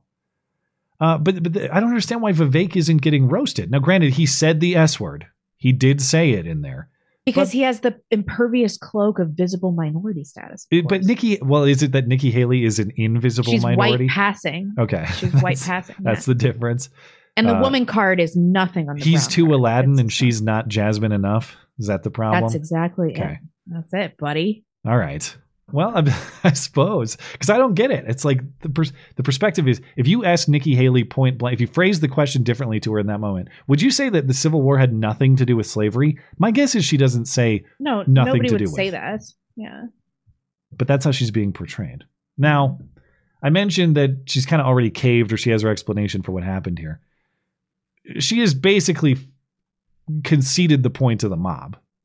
Instead of explaining her position better, like Vivek just did, she's finally granting the, the point of the critics, uh, or she's fully granting it, rather. She appeared on Fox News today and she said, The first thing I should have done, or the first thing I should have said, was slavery. I completely agree with that. This is the explanation I was getting at earlier. When you grow up in the South, slavery is a given. Like when you think of the Civil War, you know it was about slavery that's never been in question, which is another terrible answer. Well, slavery is so ingrained in the South that we we don't you just you you, you forget about it actually. On what planet? Like nobody alive in the South has ever experienced owning slaves, being a slave. Generations back, people have not experienced this. It's also kind of a a, a a a disparagement of the South. It's like, oh, we're just a, a bunch of bumpkins who are completely consumed by slavery. No, you aren't. Mm-hmm. You absolutely are not. Nobody actually has a connection to slavery, and they haven't for a century and a half plus. Yeah. What are you talking about? Like, who would even question? Like, I couldn't even conceive of the idea that slavery wasn't a part of the Civil War, yet I didn't mention it. This whole thing just. I don't even understand what you're saying. I should have said slavery right away. But the reason I didn't say slavery right away is because slavery is so forward on the front of my mind that it actually disappears or something like it just doesn't make any I don't even know what she means. I can't even comprehend the galaxy brain that is this argument. My feeble mind is well, defeated. Ron DeSantis is right though. She she lacks principles. I mean, she's she's a malleable woman. What do we expect from her? Fair enough. Now, now you're defending. All right, carry on with the Ron De, Ron DeSantis defense. I I don't know. I I have no outside of his Israel love. I have no real reason to hate Ron DeSantis except he just gives me the ick. This is why women shouldn't be able to vote either. I'm like that guy. Nope. Uh-uh. I, I've I've come to a similar perspective. It's like uh, policy wise, I think you've done a, a pretty good job, and I appreciate. He did pretty well with Florida um, during COVID, and that was really important to me. But I can't get over this Israel stuff. Like I can't. And then outside of that, um, everything that he says, I just there, there's something about his manner of speaking. And It's weird. It's just like a cringe presentation thing. I feel like Yeah, I that's shouldn't. not fair. I know. I mean, feel like I shouldn't decide candidate support based on cringe presentation. But Yeah, I mean that's what people said about um Ron Paul. cringe presentation? Well, people said that he was unpresidential, and that's why he was never going to. Get That's what people say about this show. Absolutely inarguable, but cringe presentation. Well, we cultivated that Yeah. very carefully, now, didn't we? All right. A uh, couple of items here before we move on to the immigration story, and then we'll get to hoax hate. Um, Somebody in the live chat said he has big bitch baby energy. That's exactly it. maybe. That's exactly what it is. Well done, Jacob. You, you really hit the nail on the head with that. Thank you. Proceed. I'm sorry. Uh, she did call the guy a Democrat plant, which we've kind of already discussed. Uh, uh, normally, I would call that an excuse, but yeah, given that guy's behavior, he was not interested in her answer to the question. it, it- was Democrat framing. You better say the word, or I'm going to moralize you for not Yeah, saying the word. you, All right. Lastly, on Nikki Haley, to finish this disaster week, she also got publicly mocked by a kid. On Thursday in New Hampshire, a nine year old boy said Chris Christie calls her a flip flopper because she formerly said she wouldn't run if Trump did, and yet here she is running while Trump is. The boy said he actually agrees with Chris Christie's criticism, and that makes Nikki Haley the new John Kerry, referencing John Kerry's 2004 presidential campaign. I wanted to ask you so, Chris Christie thinks that you're a flip flopper on the Donald Trump issue. And honestly, I agree with him. And you're basically the new John Kerry on the. if you remember John Kerry from 2004. Now, unfortunately, the clip I found did not had her response cut, so I, I don't know what she said. Roasted. Um, that was cute though. But if yeah, if you get owned by a nine year old on behalf of Chris Christie, that's that's, That's rude. rough. It's a double whammy right there. My sources say Chris Christie then showed up and ate that kid, but he had a, a good run. All right, uh, I'll, I'll be quick on the the border stuff. is a complete disaster. Probably deserves more attention, but you know that it's a disaster, and you know the numbers are very large. But there are a, a few key developments beyond just the record numbers that we're consistently setting uh, that I'll get to in a moment. Um, Christmas time is a great time for border crossing, it turns out. And that's what the Biden administration is going with. Uh, it- this is seasonal. It's a, just like Christmas and New Year's. It's seasonal. It's it's border crossing time. There's we need Yep. carols for this and stuff. You know, the, the weather's cooler. There are fewer border agents. Uh, Americans in general are paying less attention. But we set another monthly record more than 225,000 migrants taken into custody at the border. And of course, those are just the ones we know about who actually encountered U.S. law enforcement. Plus, that number is only current through December 27th, three days ago, meaning there are still four more days to count in that figure. The previous record was also a Biden achievement 224,000 in May 2022. So Biden officials, you know, they could uh, draft up a proposal with Congress to, I don't know, secure this border and maybe take some of the resources that we're happily sending off to Ukraine and elsewhere. Just, you know, maybe we shore up uh, some law enforcement at the border a little bit and stop this from happening. No, they're going to Mexico to work with the Mexican government.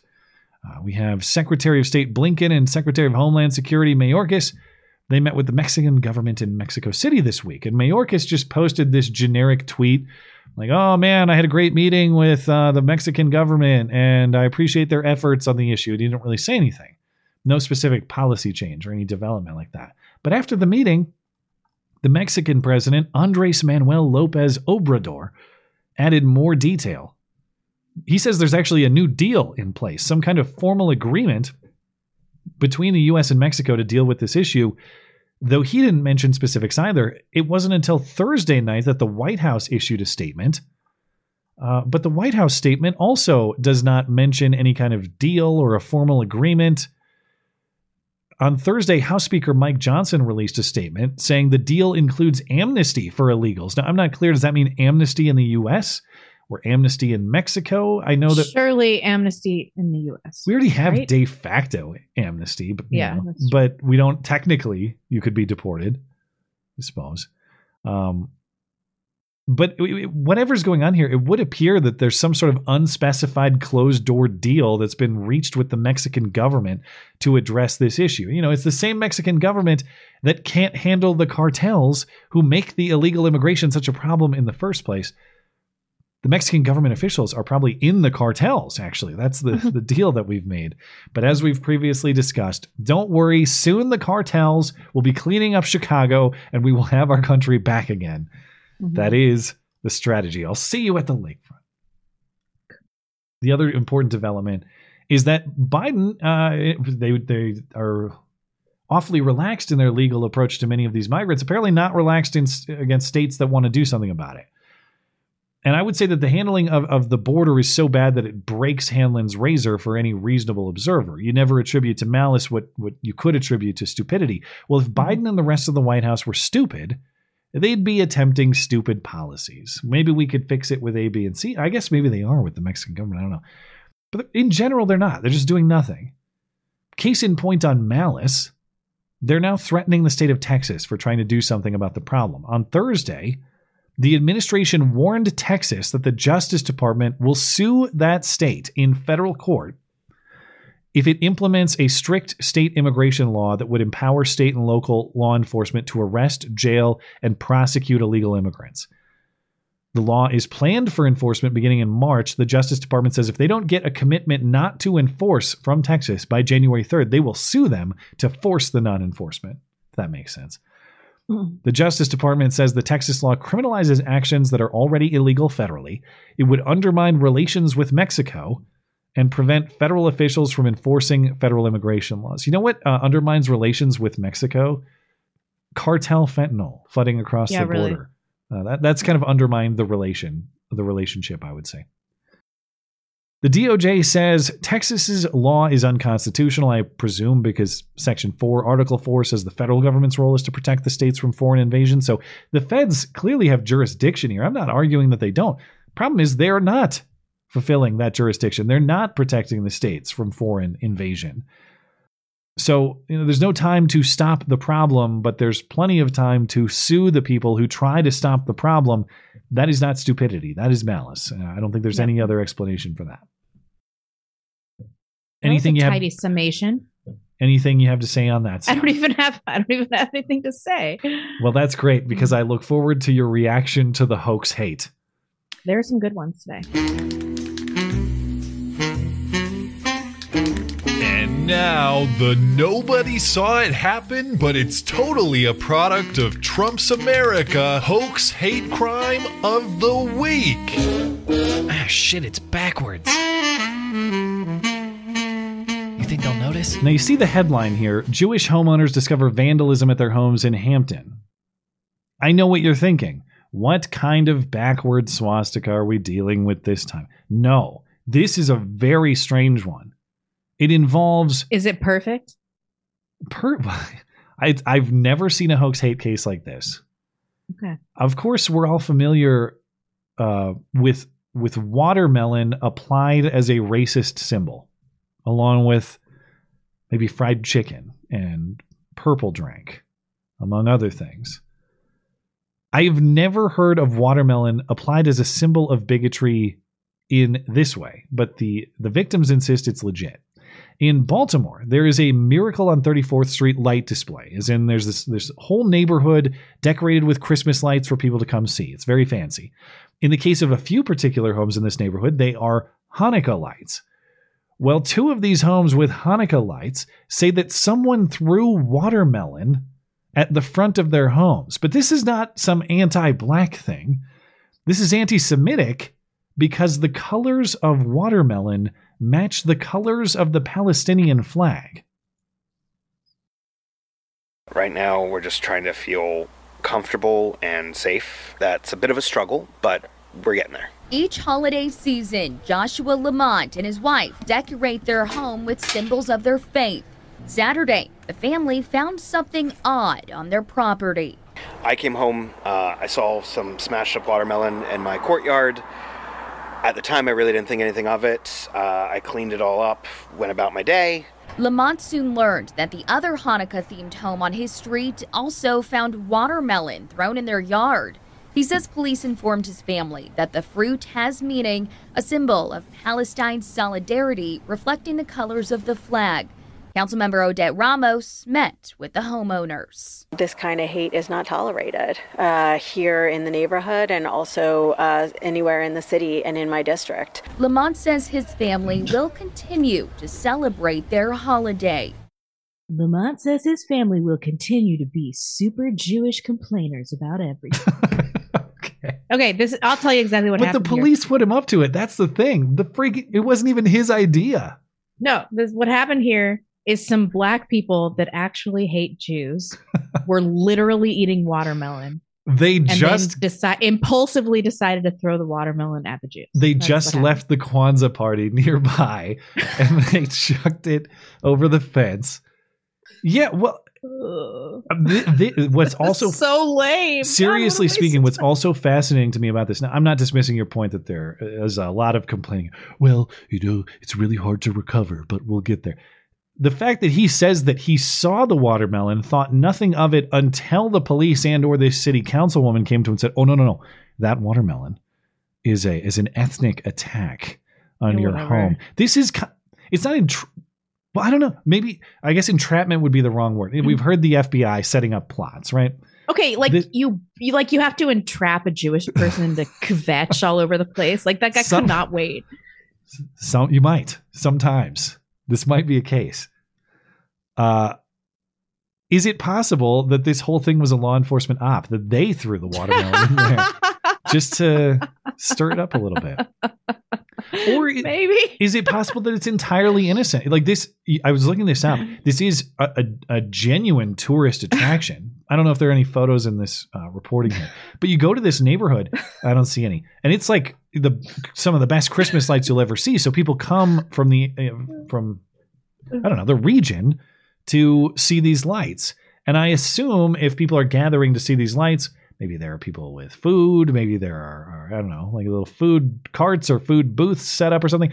I'm just saying I could envision, envision a situation in which I have my two year old out at some public thing like this, and he has some sort of food in his hand that he's that he's chomping on until he decides he doesn't want anymore, No. and he just chucks it. I'm not going to get. Watermelon is not a winter vegetable or winter fruit. Okay, That's It's true. not. It's sort of out of Only place. people that have the strong desire to eat watermelon year around would just coincidentally have And- watermelon. Okay, And to that point, my hypothetical there only works if that toddler threw the watermelon in multiple yards, or there's some other explanation for the watermelon being in not one but two house fronts.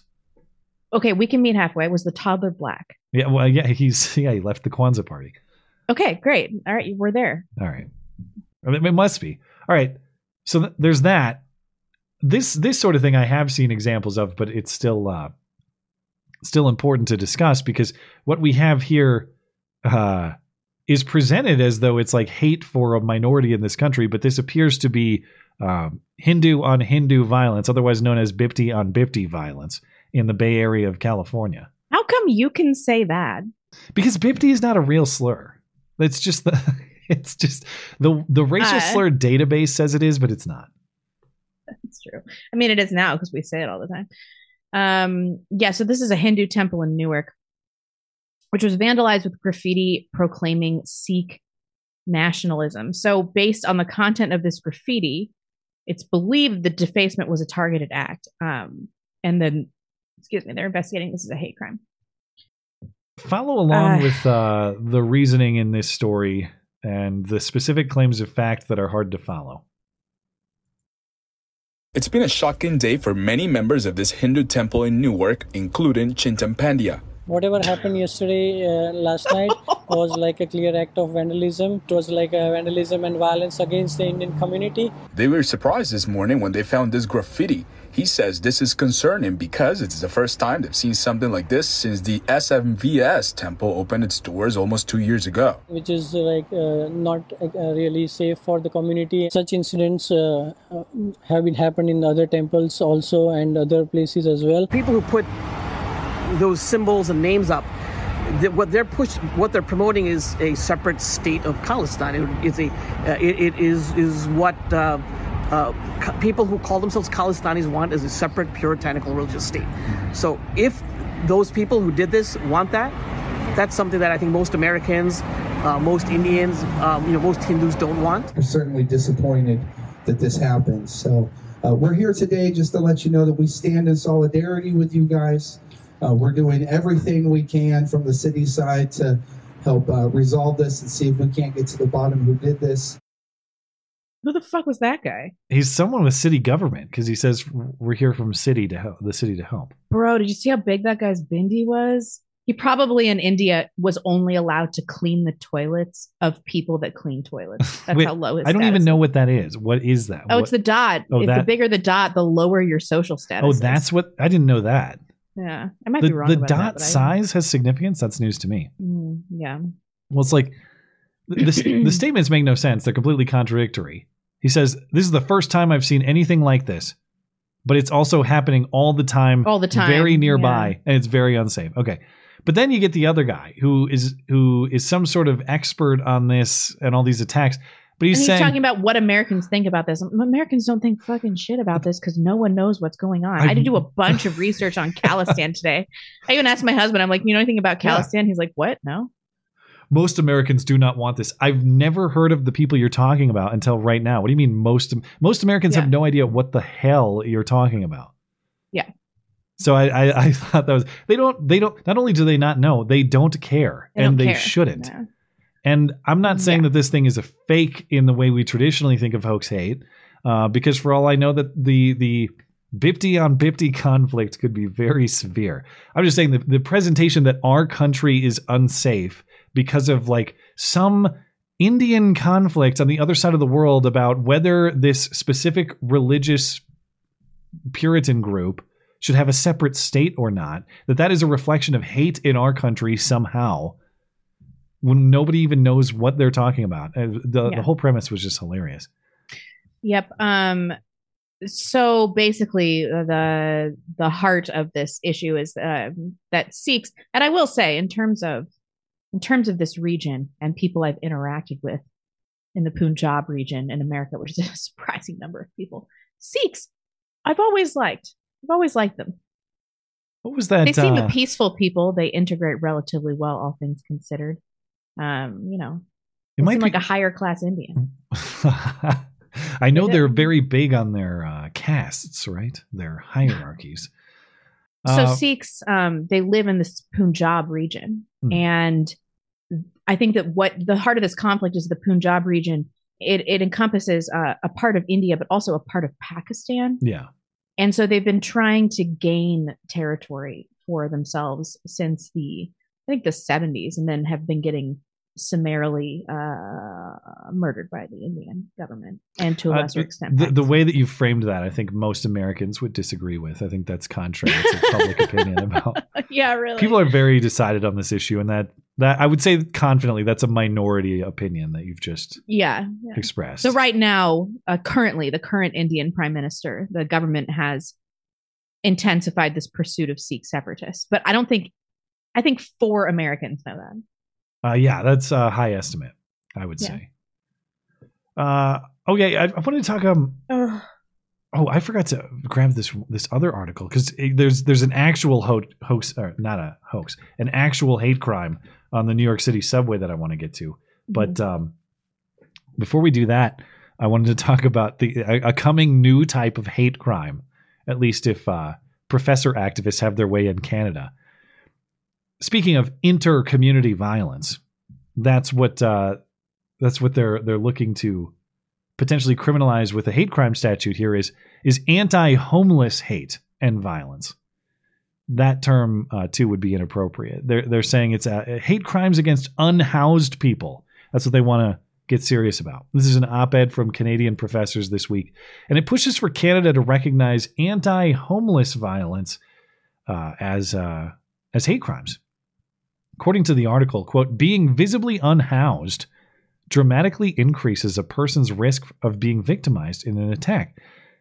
Alternative phrasing would be setting up tents on unauthorized property will get your ass kicked. That might be part of the explanation, but I don't even think it's that. I don't think it's like uh, angry shop owners beating up hobos. The professors say that their research shows that homeless people are disproportionately attacked, which may be true, but if it is, again, the follow up question is always by whom? Who's Yeah, really. doing the attacking? Who? Tell me. Is it all of us hateful housed people attacking these poor unhoused? Or like the last case, or you know, maybe uh, the case of Chicago or Baltimore, which we previously mentioned. Is this unhoused on unhoused violence? if it is hobos attacking hobos, how is it a hate crime? Now, in fairness, the professors do provide evidence of what they call a, a hate group that's been perpetuating this violence. It's not hobo on hobo violence, it's violence from a, a hate group they call the White Gorillas in Lethbridge, Alberta. And they say that they've been speaking with predominantly indigenous, as in Indian or Native American or First Nation peoples, indigenous homeless women in Lethbridge, Alberta. And they say that the white guerrilla gang has been driving around attacking and abducting homeless Indian women.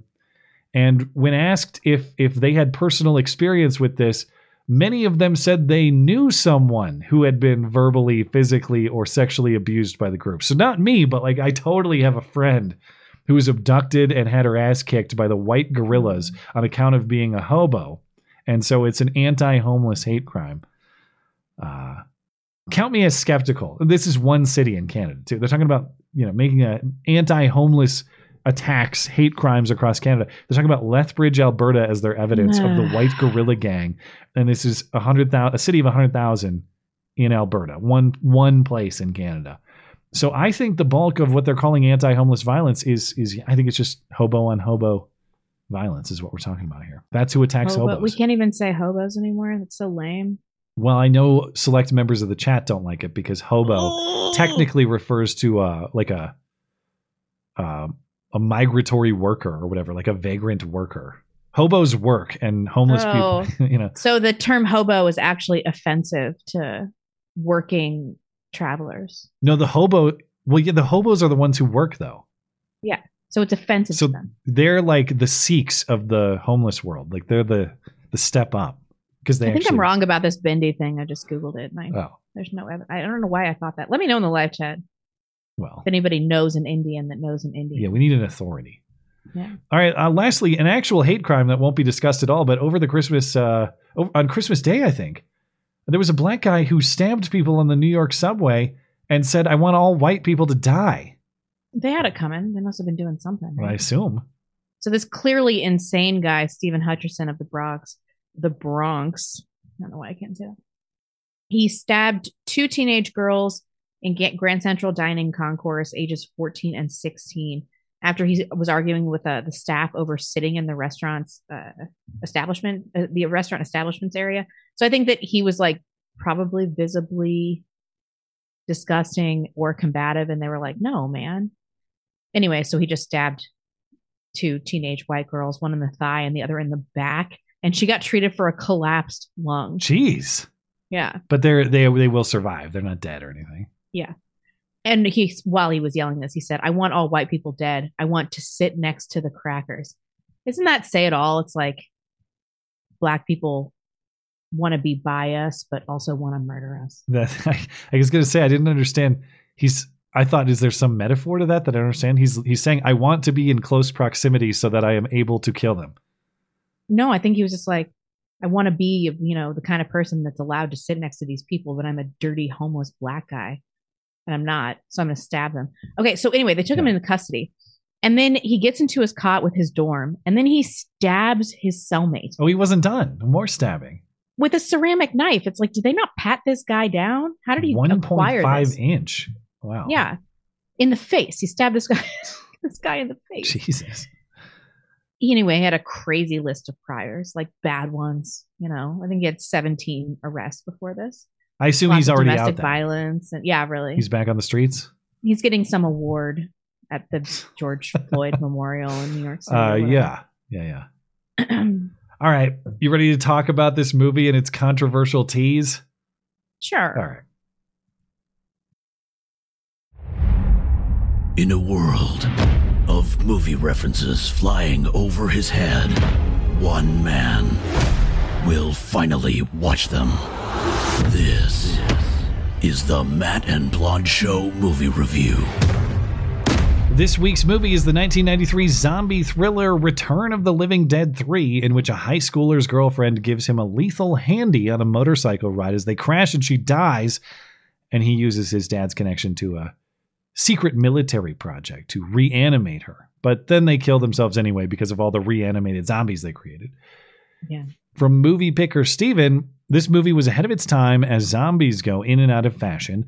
Melinda, who is the uh, act, the Julie actress in this movie, played a goddess of a coherent zombie at, uh, that ended up having to kill some trash Mexicans, which Blonde might find entertaining.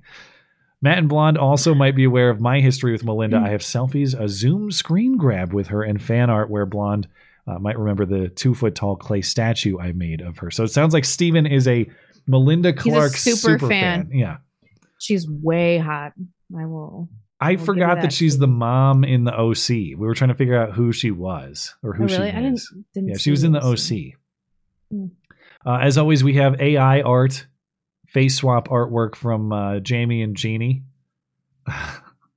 Uh, that- this I don't know. That one's that was pretty good. I guess I, I don't I Oh. don't dispute being the uh, Oh, you're the Mexican the guy. Mexican gangster guy. This one I I I'm Makes just me feel really uncomfortable. I'm just glad we're not supposed to be teenagers in this depiction. Mm-hmm. It'd be worse. And then, of course, we have a video face swap as well. Hey, man. What the fuck is wrong with her? Don't worry about it.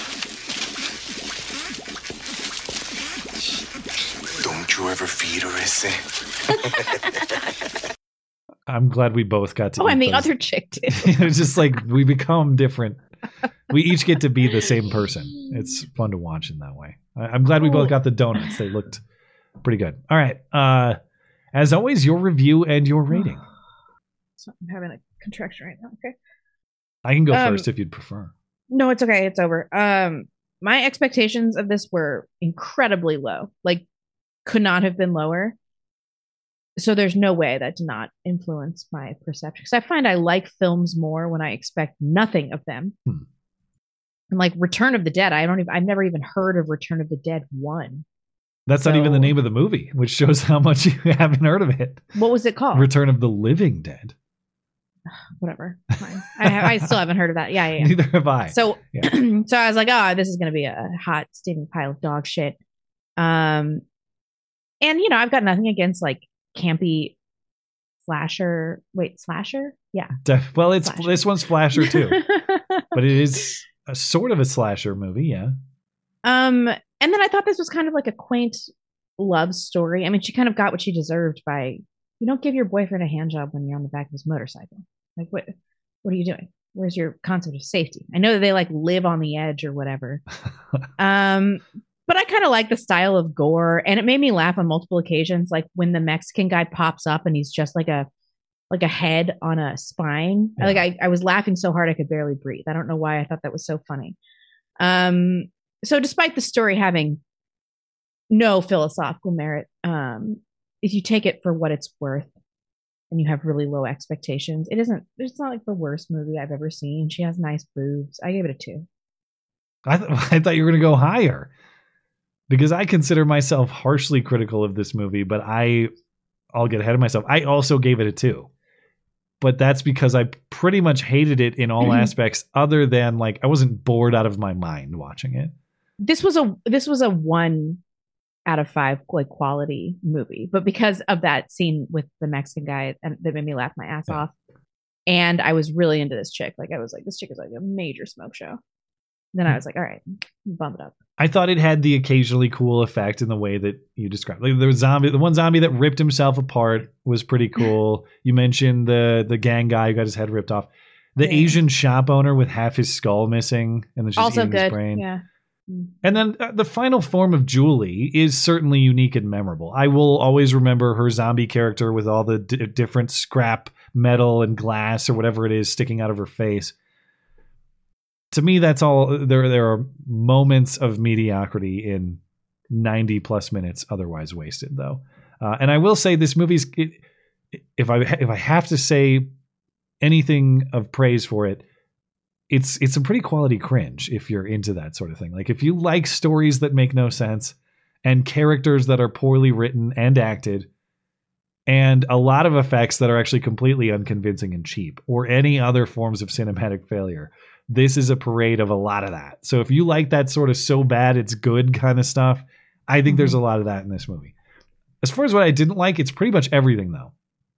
Uh, the story is not just a void of any philosophical value. It makes no sense at all. You have military disciplined dad just walking in on his son, his teenage son who just finished banging his girlfriend. He has, he has like no apparent reaction or objection to that at all. He's like, "Hey son, it's time I tell you about uh, we're moving once again." okay. He's like, come on, like, aren't you mad? Yeah. And then Kurt just weekend at Bernie's his dead girlfriend into a high security military base using his dad's access card and the guards are just like, "Oh, why yes, Colonel important man, right this way. I have no questions about the clearly dead teenage girl on the back of your motorcycle. You have important colonel business to tend to." Okay. He he was he's busted for previously breaking in. Kurt re-enters the military base later, and not only do the base personnel have no problem with his presence. Now his dad is there in fairness, so maybe that's why they have no problem with his presence. But they then volunteer secrets of the operation to him unprompted. Oh, hey, teenage boy who has no security clearance whatsoever, let me tell you exactly what we're doing with this zombie operation.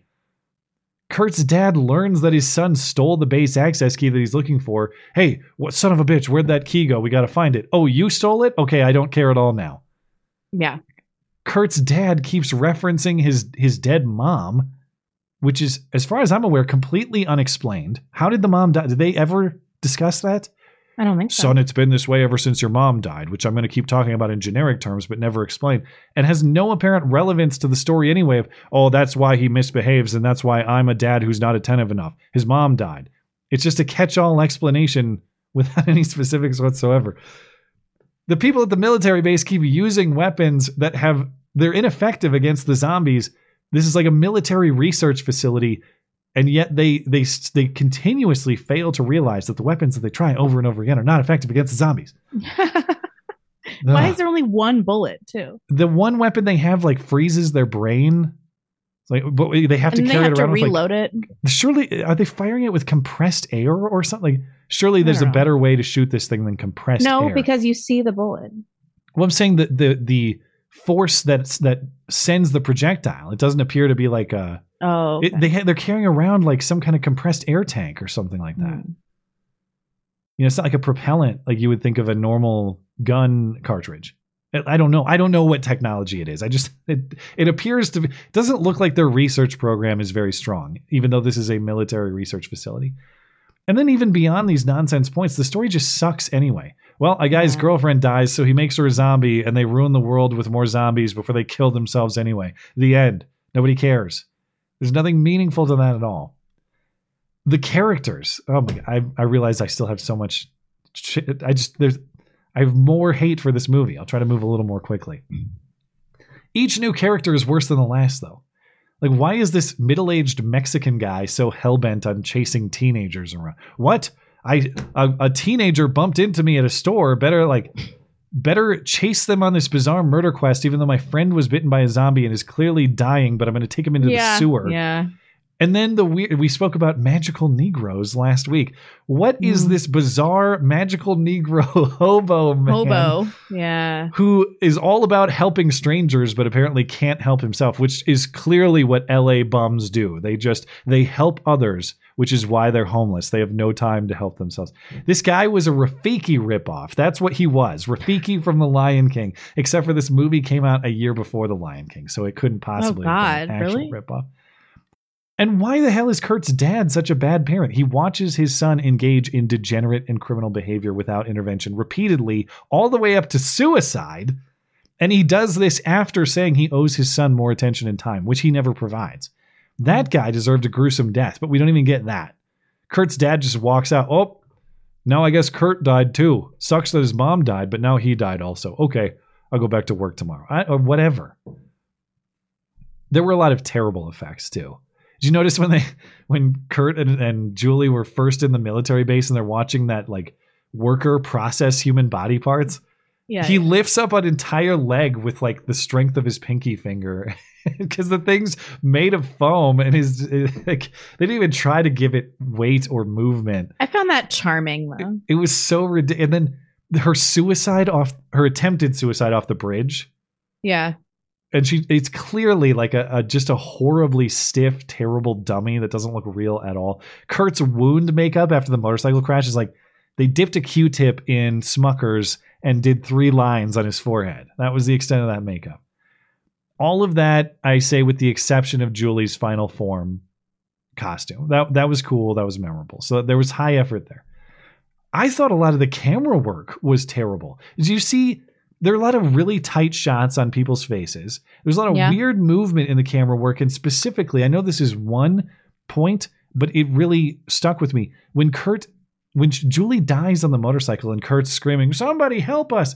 There's a zoom out that looks like it's from mm-hmm. America's Home Videos or something like that. America's Funniest Home Videos. It's so poorly done. It it looked like a Bigfoot sighting. The footage. It Yeah. was so poorly filmed, and that made the final cut somehow. and my last point why am I seeing what are supposed to be teenage teas? The bare boobs caught me off guard. Okay. Dude, she's she was 25. Who cares? I just do you have to show the nips to get the effect? Maybe I'm being too Puritan here, but if the now I grant it's not child porn or something because she's not a child. But if you're creating it with the intent of the viewer believing that's what it is, is that a problem? This would be an extreme extension of this reasoning, but but maybe there are some similarities here. If you create um, fictionalized child porn, like it's a computer generated image of child pornography, that there's no child who was victimized in that, but aren't there still moral considerations about like someone getting enjoyment or pleasure from such a thing? Okay, it's so crazy that you bring that up because last night I watched a movie called The Artifice Girl and it was really good. You should watch it. And it was Hmm. about that subject matter, like a master tech guy creates um like a a tech character supposedly not based on anybody who's an 11 year old girl that he uses to lure pedophiles in to get them arrested and it was about the ethics of that Yeah. and i was watching it i was like sky would love this movie you should watch it Yeah. I, I mean, I, I, again, to the chatter and anybody who thinks I'm going too far with this, I'm not accusing this movie of being like child pornography or something. I'm just saying if the intent is for me to see what I'm supposed to believe are teenage nipples and I don't know, I guess find enjoyment in that or something, that makes me I have questions about that. That's all I'm saying. It's That's it's not a, pedophilic though. Pedophilic is prepubescent girls. what's- Every man on the planet is attracted to teenage girls. I mean, okay, fine. They were sweet teas. Uh, you win. the actress is 25. Who cares? Anyway, it's a two out of five rating for me. Sorry, Steven. We love you. It's definitely a no for me, dog. That's okay though. You're allowed to be a super fan of things other people don't like, and there's fun in that too. Um, This chick, like nine out of 10 smoke show. And I wasn't bored. I will say that if you, I was not bored by the movie, I did note in the review almost nobody who's in this movie, with the exception of of the Julie actress Melinda Clarke, went on to have a meaningful career. They What this did Melinda Clarke do? this appeared. to- she was in the OC and she was in some other stuff.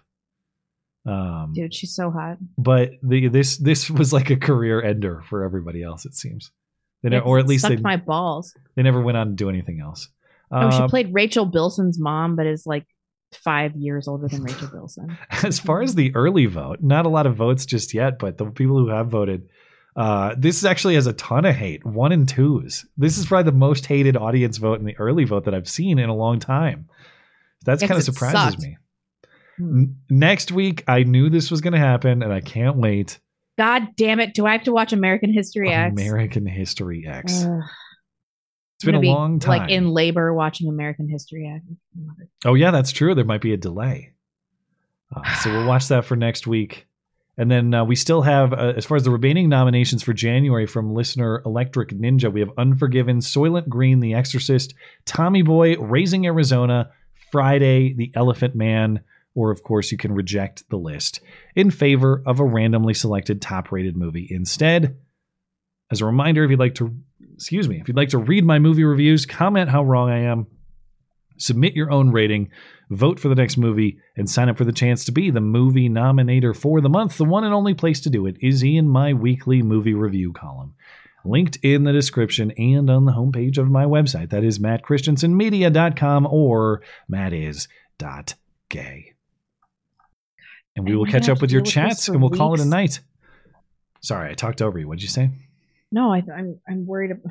I'm just having a lot of contractions right now. Am I going to have to do this for weeks? Is that what's going to happen here? I don't know, man. I I just in my wife's case it was shorter. I mean, it was like 72 hours of painful contractions, but I don't know. Who knows? I I couldn't tell you. That's my only experience with pregnant women. I just need to make it five more days.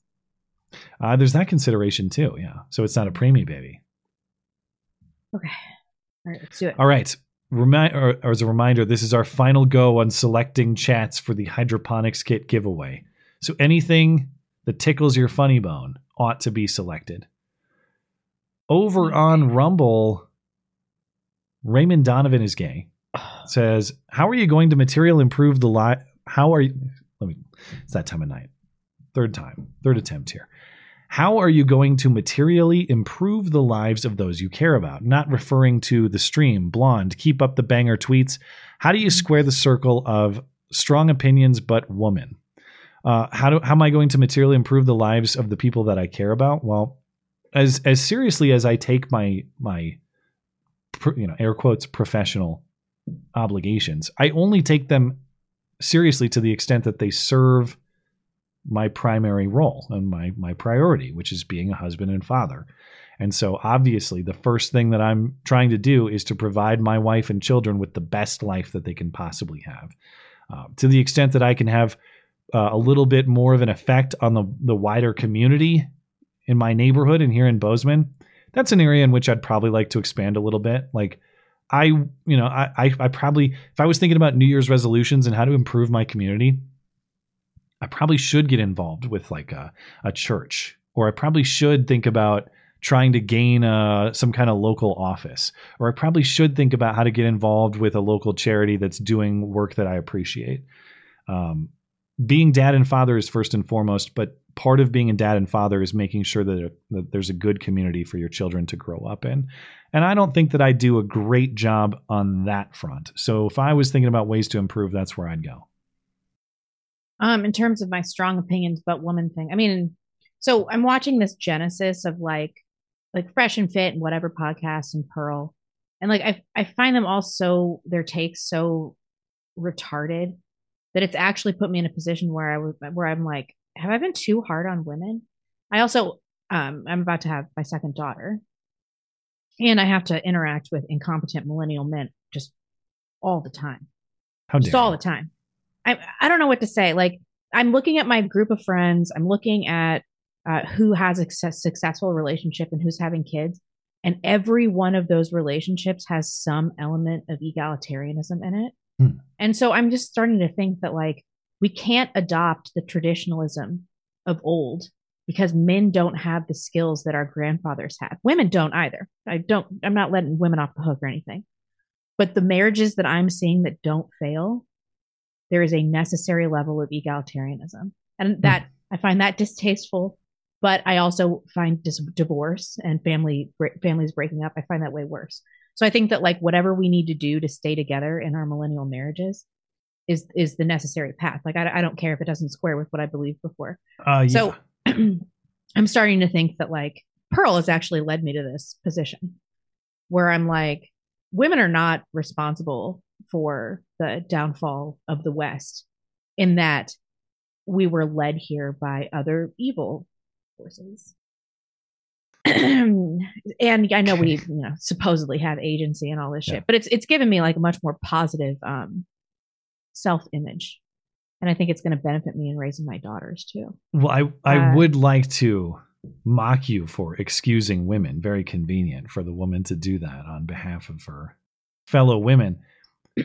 but I, I when I think about we it, need to be led. We need to be led. Like, there's don't ju- know there is an inherent truth to that that that Yeah. men are most satisfied when they lead women women are most satisfied when men lead them that is the rule you can come at me with whatever exceptions you want uh, but the, the, there's a lot of truth that a, that a lot of the faults of, of feminism or progressive um, views about gender relations that those exist to the extent that that men allow them to exist and i don't I don't mean just with like the backhand. I mean with the Well, sort no, of I mean, leadership quality that women are naturally attracted to. things got really bad in the 60s. It predates that. I mean, Yeah. suffrage and everything like that.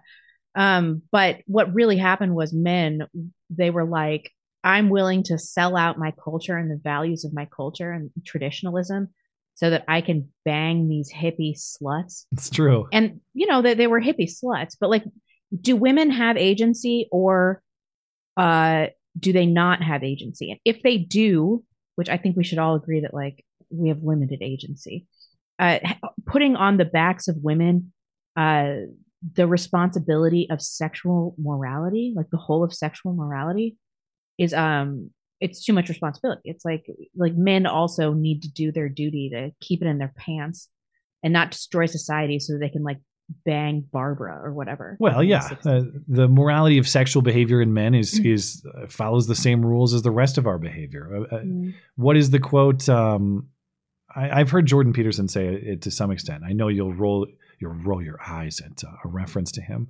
but this this quote is uh, it was something to the effect of being a man is having absolutely monstrous capabilities, but having it under control. Yeah. You know, um, a, um, a man is able to do horrible things, but understands the moral constraints on that behavior. And it, the same Women are thing, also capable of horrible immoral. yeah, but I just mean like the physical strength component of it. Women lack that, so they tend to kind of be more manipulative in their approach. Men, I just mean like the brute strength of it and Yeah, totally. your ability to physically take over a situation. Uh, the same truth, is, the same is true for for the sexual drive in men. You, moral behavior in that regard is learning to focus it in its proper outlet, which is the raising of the next generation. Deviations from that, you know, we should we should seek to avoid because they are they are a departure from the purpose of that urge and that behavior. But yeah, I, I think we're, I think we're mostly on the same page here. Uh, you know, bring back the backhands. It's the only way out. Blonde just sounds like she's saying give us power but no responsibility. No, we should have no power. That's yeah. That's, I I- think. Well, or or you know, power through the family, and Yeah, and that's where that's men where have their most power, power, yeah. too. You know that that's how all of us have the most power is through family. But I'm looking at this generation of men that you know they can't fix anything, they can't do anything. They have none of the skills that that our that our grandfathers had, uh, none of the masculinity, and then they require uh, to even consider dating dating a woman. They're they're, they're like, well, I require totally, uh, total submission. It's like, but but in the lack of competence, how can a woman do that? That was a, a feature on one of those terrible dating shows my wife and I will watch sometimes that I pretend not to like but actually do. Uh, it's it's trash TV bonding time for us. But there was a guy in this, and this is one of those shows where they're married. This guy wanted his wife to do all the traditional things of cook for him, clean for him, and we're both like, okay, right on. Like he wants a traditional relationship. I saw this, But- but, he didn't want to uh, provide for the family.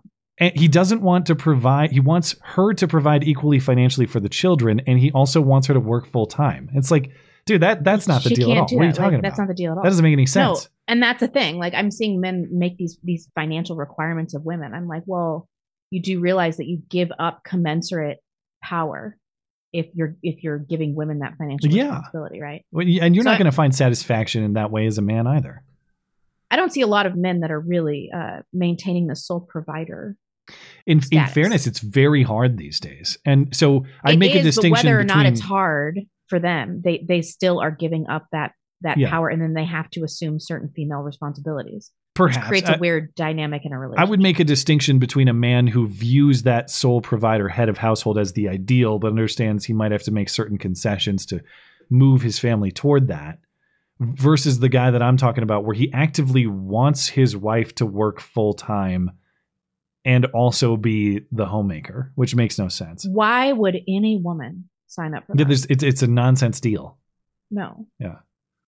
Anyway, Raymond Donovan, thank you for the uh, discussion point. I think we talked for about 10 minutes on that. So We love you. Appreciate You're that very, very much. special. And since we, I know uh, this wasn't a comedy thing, but I'm going to give him an entry into the uh, giveaway just because we obviously found a lot of value in that chat. So thank you, Raymond Donovan. Um, I guess rules are rules. I have to play this for him, even though it's not really funny. But okay. That's funny. Uh, we're good on Rumble. We are good on Odysee. We're good on D Live. So if we catch up with uh, Tippy and YouTube, we're all set. Sure. I'm seeing a few comments I have to address. Okay. Uh, so it's great that you married rich. Very few men have the opportunity to be that. Okay. First of all, I didn't.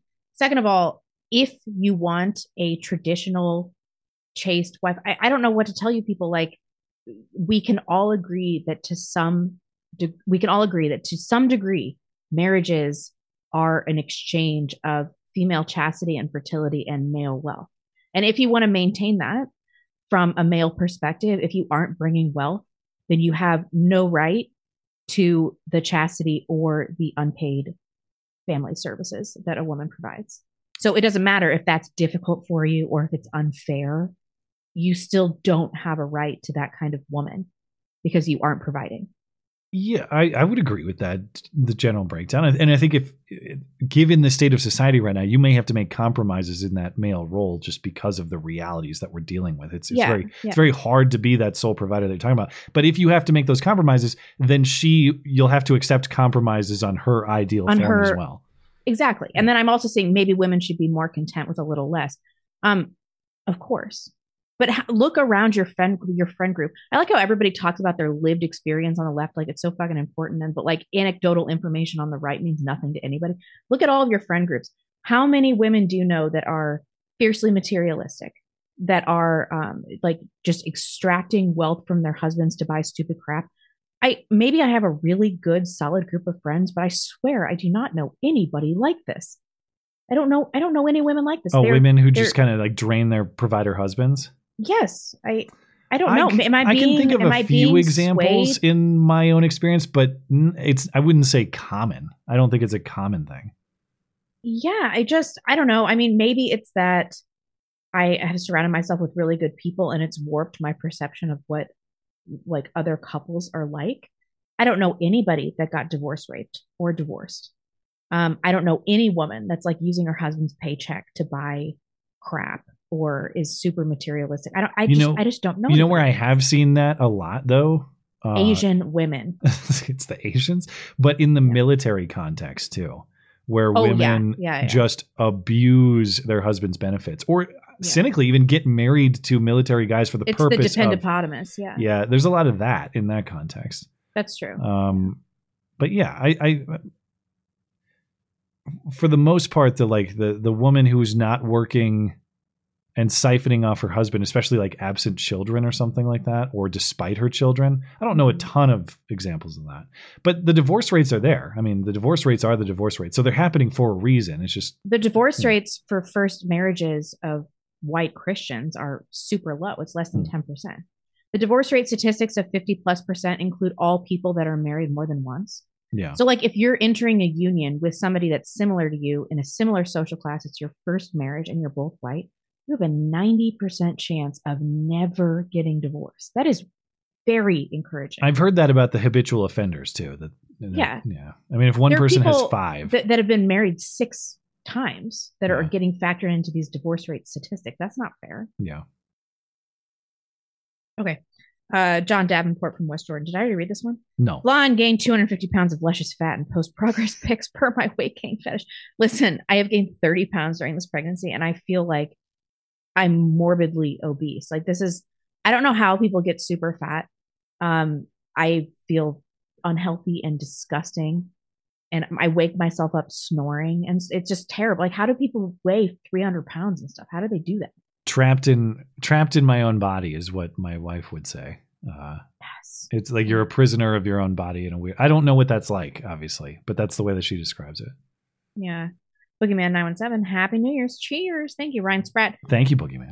Happy birthday, my younger brother Matthew. May God bless your growth and development as a young man. Happy birthday. Happy birthday, Matthew. Great name as well.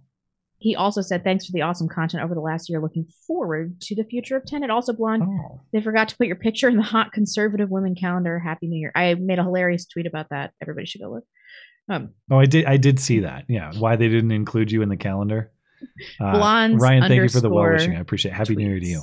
Oh, sorry. Sorry, I jumped on your shout out. oh, no, it's okay. Uh, Blondes thoughts, underscore tweets. thoughts and blogs. Blonde, if you poop out that baby before the first, you get another write off on your taxes. Yeah. That's right. You got to hurry so you can claim another dependent for the year. I only have 26 hours. Maybe it'll happen. Hmm. No, they don't count it until the baby actually comes out.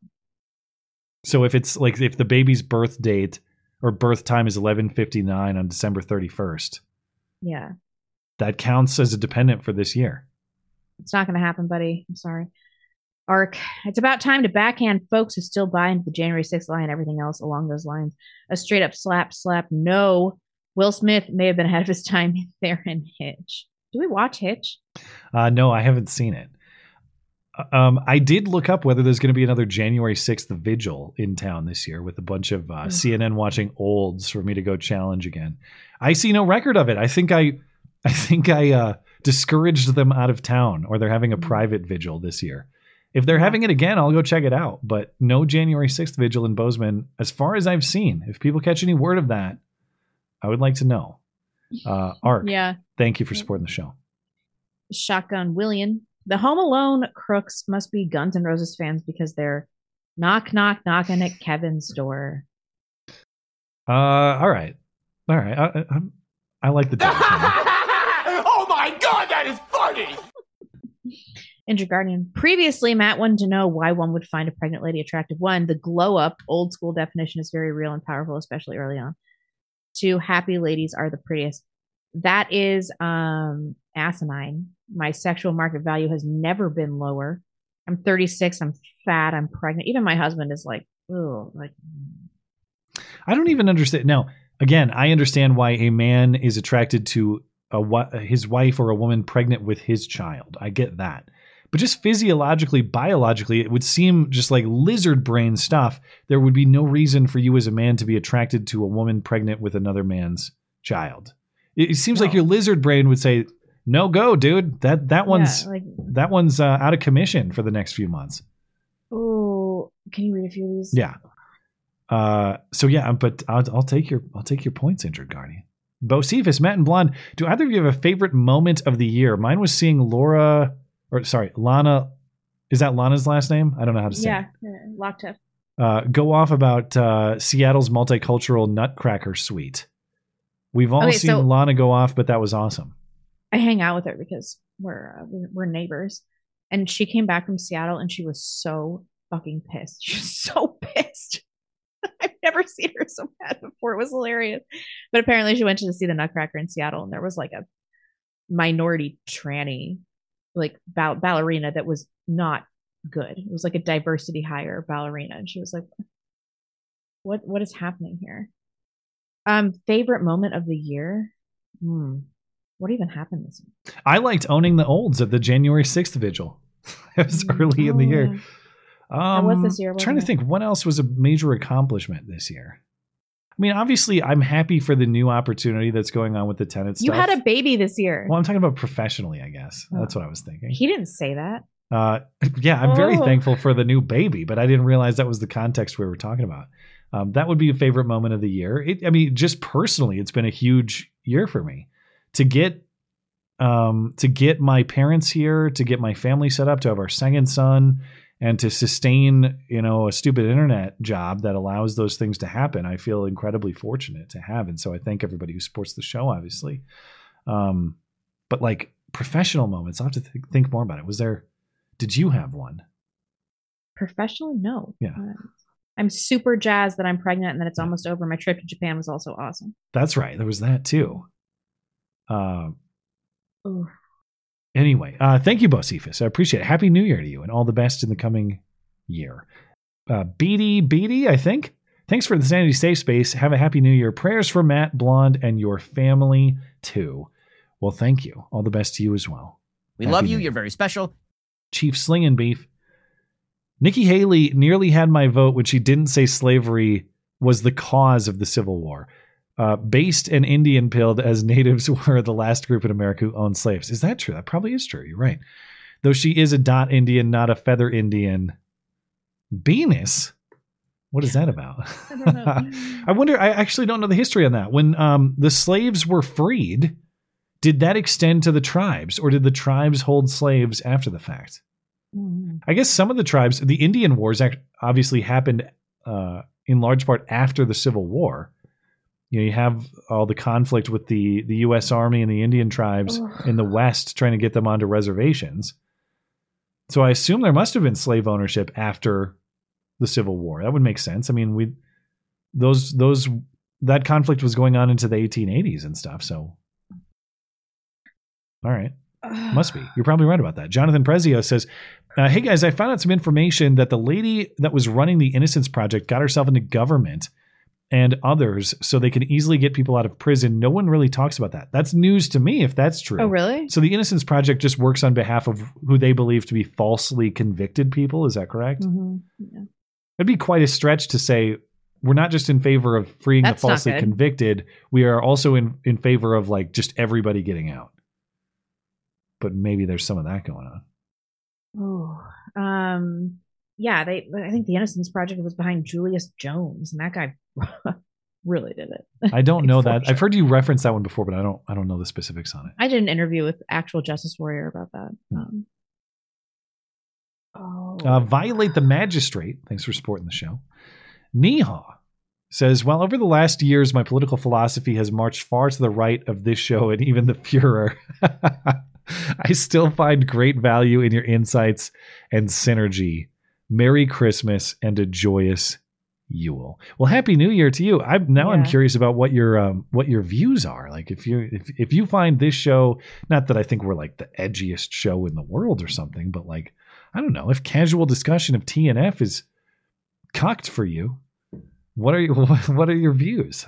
I'd be interested. no, I do understand that. I mean, despite what I just said about women, which seems like a very leftist perspective, um, at this point in time, if you aren't like basically a national socialist, I'm like, what are you even doing? Uh, well, I don't know. I, I, I give me a couple more I'm years. kidding. I'll, I'll- my my salute will be perfected, and no, I'm not going to do it. Actually, national socialism in this country would be a disaster because of multiculturalism. But in Germany, I, I don't know. I think it might have worked. True national socialism has never been tried. Well, I mean, they did try it, but some people intervened. Is what happened. Swag McFresh. Uh, Matt, love you, but you missed the chance to name your son Christian. Then you can introduce to introduce him as my son Christian Christiansen, and then once he's baptized, he'll be my Christian son Christian Christiansen. Love it. Uh, I see what you did there. That's very Macaulay Culkin. You know, you're getting an entry for that. Funny. Macaulay Culkin's, uh, of course, put his uh, his name up for a vote on the internet and ended up with Macaulay Macaulay Culkin Culkin. Right. That's right. This is something sort of similar. Okay, uh, Grizzilla. This is the first weekend I haven't cried since my girlfriend passed away on November 8th. She turned 53 on November 5th and died a few Oh. days later. Hug and tell your loved ones, uh, your loved ones, you love them. Well, very sorry to hear it, of course. And uh, wise words. We love you. You're very special. wise words in uh, a, a very sad context, obviously. But uh, I hope I hope you can find peace with it, and um, and uh, I hope that uh, you're able to to put some meaning and purpose to it too. And that's that's really all you can do with loss in that way. You can make sure that there's something about that loss that drives you forward with the rest of your life. And uh, I hope that you're able to find that. But um, but yeah, uh, it, it it's it's certainly true that tomorrow is never guaranteed. People get deleted from your life on a moment's notice all the time. So, you know, craft your relationships with that understanding. Uh, pick your fights with you that understanding. Yeah. Yeah. Uh, all the best, Grisilla. Happy New Year. Joe says, I'm straight. Just wanted to let everyone know. Uh, Okay, Joe. wait, where's my, uh, I, I, my sounders are so disorganized. This is the one I was thinking of. This is, he's doing that. you fucking bitch. I'm straight, you fucking bitch. That's what he's doing. Amazing Llama. Selma Hayek is the sexiest woman over 50. Confirm or deny. Is Have you a- seen that new picture of Martha Stewart? I don't know. Is there a sexiest woman over 50? I mean, No, that's we- not a thing. What are we talking about here?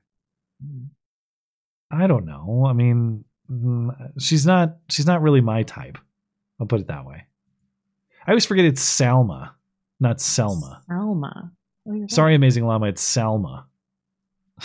anyway, uh, you're you're welcome to your uh, appreciation of Salma, and thank you for supporting the show. Injured Guardian says, Matt, she needs a, a Big Bird costume. Me, a '90s kid, grease and spoon her, grease and spoon her, grease and spoon her. I'm a '90s kid too, but what the hell is the grease and spoon bit? Well, I'm gonna find out. Here's a video. Uh, I can put it in our video share and see what this is. It's 10 seconds, so there's no way I'm going to get a um, a copyright strike on this. It's some sort of cartoon thing. You sure? It looks like maybe a Disney thing or something. Let me uh, see if I can pull it up. This is Grease and Spoon Him. I, I got to be careful with this.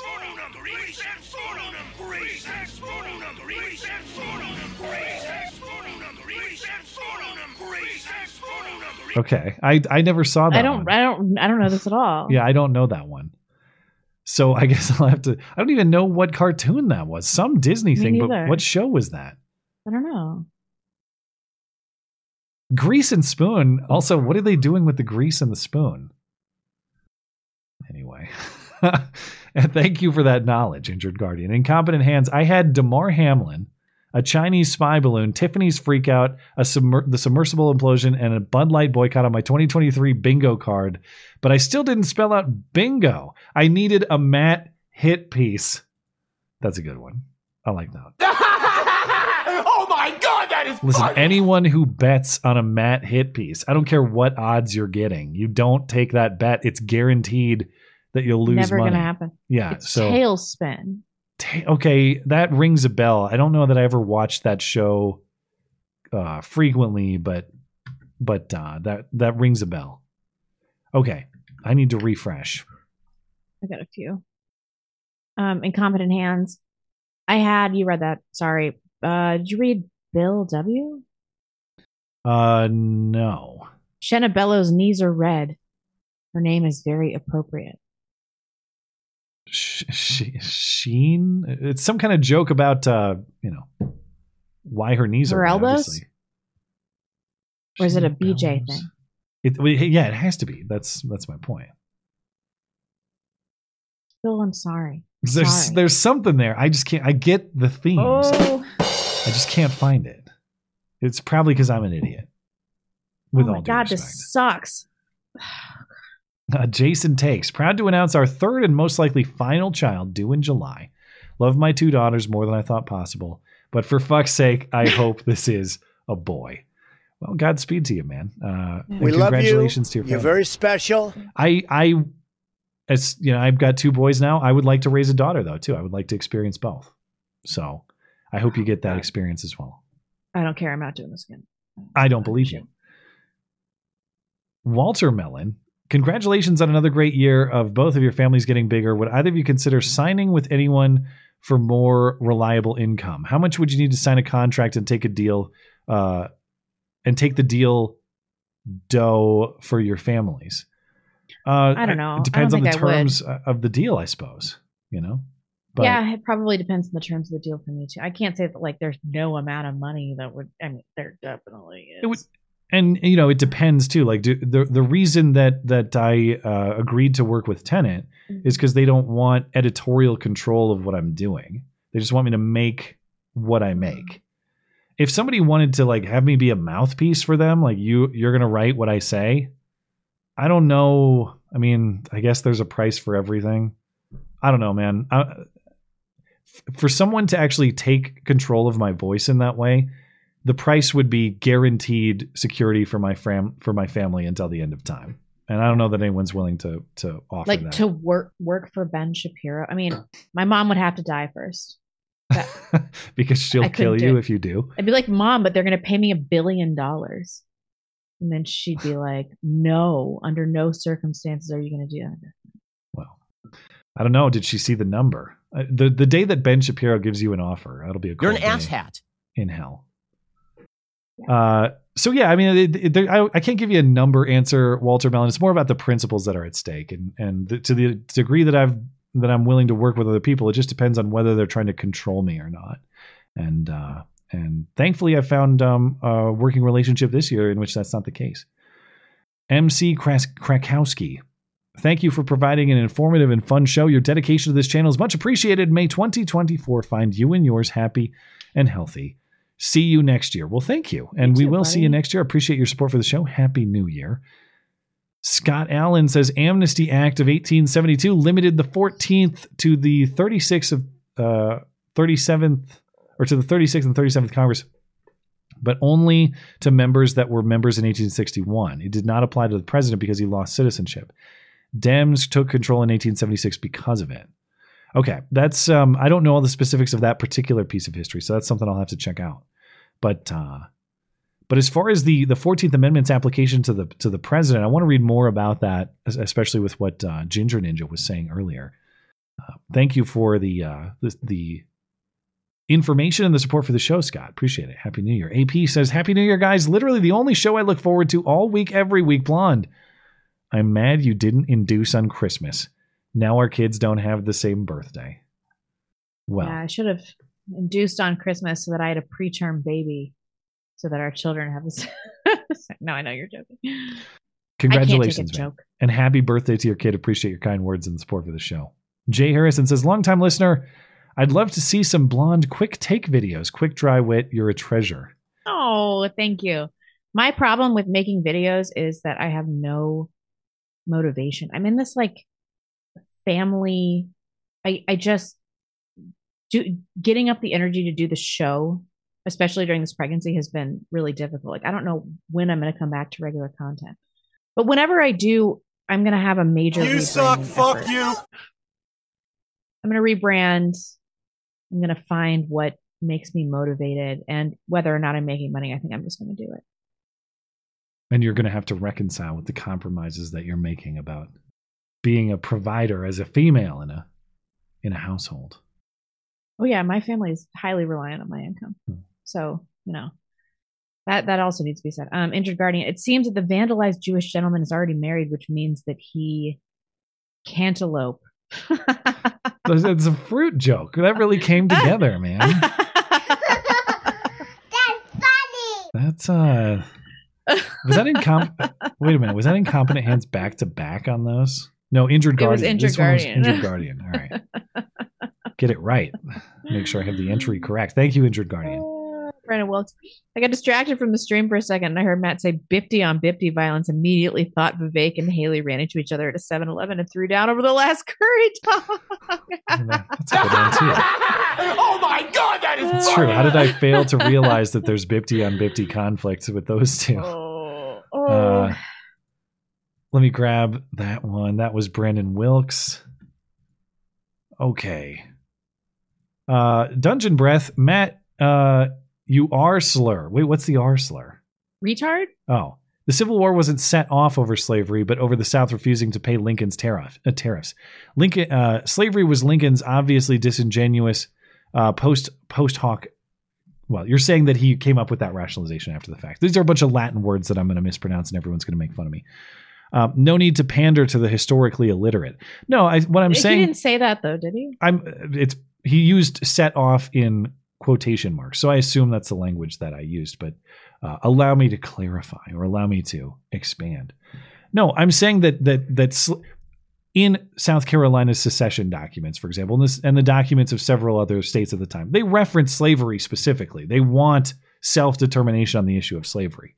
I'm not saying that slavery is the sole cause of the Civil War. In fact, I think that there was a lot of conflict between the states and the federal government at the time that would have become an issue in a way that could have potentially been a war independent of the issue of slavery. I'm just making the point that slavery is is the contentious issue or uh, you're making your point about tariffs. I'm not denying those. I'm not saying that doesn't that doesn't matter. I'm saying that who's deciding the issue of slavery and how it'll be policed is a fundamental issue to the Civil War. That's all. I'm not saying slavery is the sole explanation. That's that's what they are trying to browbeat people to say. And I obviously I don't buy into that that simplistic explanation. Uh, but did you have more thoughts on that? Nope. Uh, Mm-mm. Thank you, Dungeon Breath. I'm sorry if I was an arsler. Uh, Bobby C. Sometimes blonde will say racial stuff, and I'll think, "Come on, blonde," but then another crazy black, another crazy person of color starts screaming about killing white people, You stabbing can't say girls. black on this show. What is happening? Well, he said crazy black, and that's kind of a, a slur, isn't it? I don't know.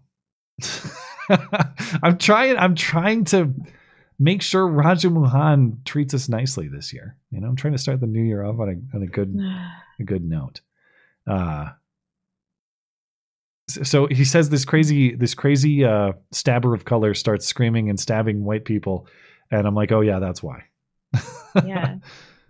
Yeah, I just I just got here by looking at the world around me. I don't know what to tell anybody. Um, Injured Guardian. Given his words at the beginning of the show, I was hoping that Matt had recovered the aforementioned boobs v teeth story, but then he mentioned the movie. It was quite disappointing. I forgot Hmm. about that. I kind of forgot that this was controversial too. That Some reporter had sweet teas, and I commented on her teeth over her teas, and that became a thing. No, she had like big jiggly boobs that were the same size and proportionate to her body, but she like wasn't she was like thin and had giant tits. Yeah. It was like the tit lottery, and Matt's like, "Oh, she's got lovely teeth." We're Well, like, okay, "What here's the thing. fuck are you talking about?" This is a question. Hypo- is mostly a hypothetical question for men in the audience, but you could opine. You know, um, if you had to deal with either terrible teeth or terrible teas, which would you pick? I would rather deal with terrible teeth. It's the most fixable cosmetic procedure. I suppose that's like intervention is allowed. I suppose. Okay, if we're going with that Yeah. premise, if you have like sloppy big tit, like there is just. Have you seen what breast reduction surgeries look like after? I've no, I have not. But they I take out, they take make a huge incision incision down the nipple area, and then take out the fat from underneath. So you have a huge T-shaped Hmm. scar. It looks awful. I mean, ter- if you can't adjust, if you, if no alterations are allowed, terrible teeth are tough to get over. If no adjustments are allowed, I'm with you. Thank you, injured guardian. Uh, We talk about the important I'm sorry it was disappointing. John Richardson, or Johan, sorry, Johan Richardson. The Civil War was caused when Blonde's nose expanded into the Kansas territory, causing Scarlett O'Hara to slap her nose, leaving it bleeding. Oh, I'm gonna, I'm gonna select that. One. that's good. yeah. Funny. I've got to say, I think that my nose might be worse in this pregnancy than the last pregnancy, but I do know that it goes back to normal, and that is really, really reassuring. Uh, okay, how, well, how how fast does it go back to normal? takes about three months. I doubt it. Uh, who's up Oh. next? Knuckle Hunky Buck. Oh, Blonde, you're you're not- beautiful. Your baby will be beautiful. A sunset is beautiful. Before you were pregnant, you were hot. A baby and a sunset are not hot. There's a huge difference between beauty and hot. no, Fair I'm. I'm I'm under no um delusions about how I look right now, you know. But like sometimes you just have to focus on the function of your body. Like I'm growing a huge uh, another human life. Did it give me a giant nose and a square ass? Do my nipples look like sausages? Yes. It's a huge bummer. It really bums me out. But I've had a baby before and things mostly went back to where they were before I had a baby. You know, I'm never going to be 20 again. I'm 36 and I'm pregnant. And I just have to move on. I, I'm just grateful I'm pregnant. Oh, I'm of about to have a course. There's Yeah. nothing wrong with being 36 and getting older. It happens. We all get old. The thing you don't want to confront is like, wow, I realize I'm getting older, but not doing any of the stuff I'm supposed to be doing, or haven't accomplished the stuff I should have accomplished. No, uh, when I was 26, I was way more worried about getting older than I am at 36 Yeah. because I didn't have kids and I wasn't married and I was freaking the fuck out. But now I'm like, okay, cool. I'll get back to my goal weight and I'm just going to be healthy and I'll get a little tweaks when I need it, but I'm not going to turn into a plastic surgery freak because I saw a picture of Mikhaila Peterson the other day and it was shocking. It was shocking. I haven't seen a recent picture, but uh, I'm all for women like doing some tasteful adjustments, but this shit has gone too far. Um, Can't not going deny to buck. That's The cartoon was- disgusting. The cartoon was TaleSpin. They ran out of tar, so they had to use grease. They didn't have feathers, but they did have spoons. is that the context? Actually, I I thought. I I mean, don't you say grease a spoon. My question is, what are you going to do with that greased spoon? And that's where it seemed like it was going to get weird. Yeah, it, it. I would make fun of you for being a homosexual, but it did go anal in my mind too. So Okay, well, Um, good. I'm glad that I uh, that I wasn't the only one. Pirate Tomsky, just dropping this because I like your content. Good luck, blonde, on the life. Thank you so much. Thanks for supporting the show, Mister Pirate. Appreciate it very much. Looks like we're probably all set, huh? Ooh. Uh, Leah, uh, refresh is good. We're good on Rumble, good on Odysee, good on D Live. Anything else you'd like to say with your last opportunity for comment in 2023? I genuinely do not believe I'm going to make it to next week. So I the show Hmm. was really up in the air the next few weeks. Well, uh, Frank, my friend Frank, quite frankly, has agreed to step in whenever necessary on a Sunday. So the show will go on unless like something happens to Frank. But uh, but yeah, Blonde's participation. Unless he goes into labor, and then everybody's screwed. As far as I know, he's not pregnant. Uh, but you know, who knows? Anything could happen these days. Oh. All right. Well, uh, thank you guys as always for tuning in and for supporting the show this evening, and not just this evening, but throughout the duration of 2023. And we um, we appreciate all your support for the show. Of course, Wish you the best in the upcoming 2024 year as well, and we'll continue to be here discussing all of it until the world's no longer here to discuss, which is a distinct 2024 possibility. But we'll cross that bridge when we get to it.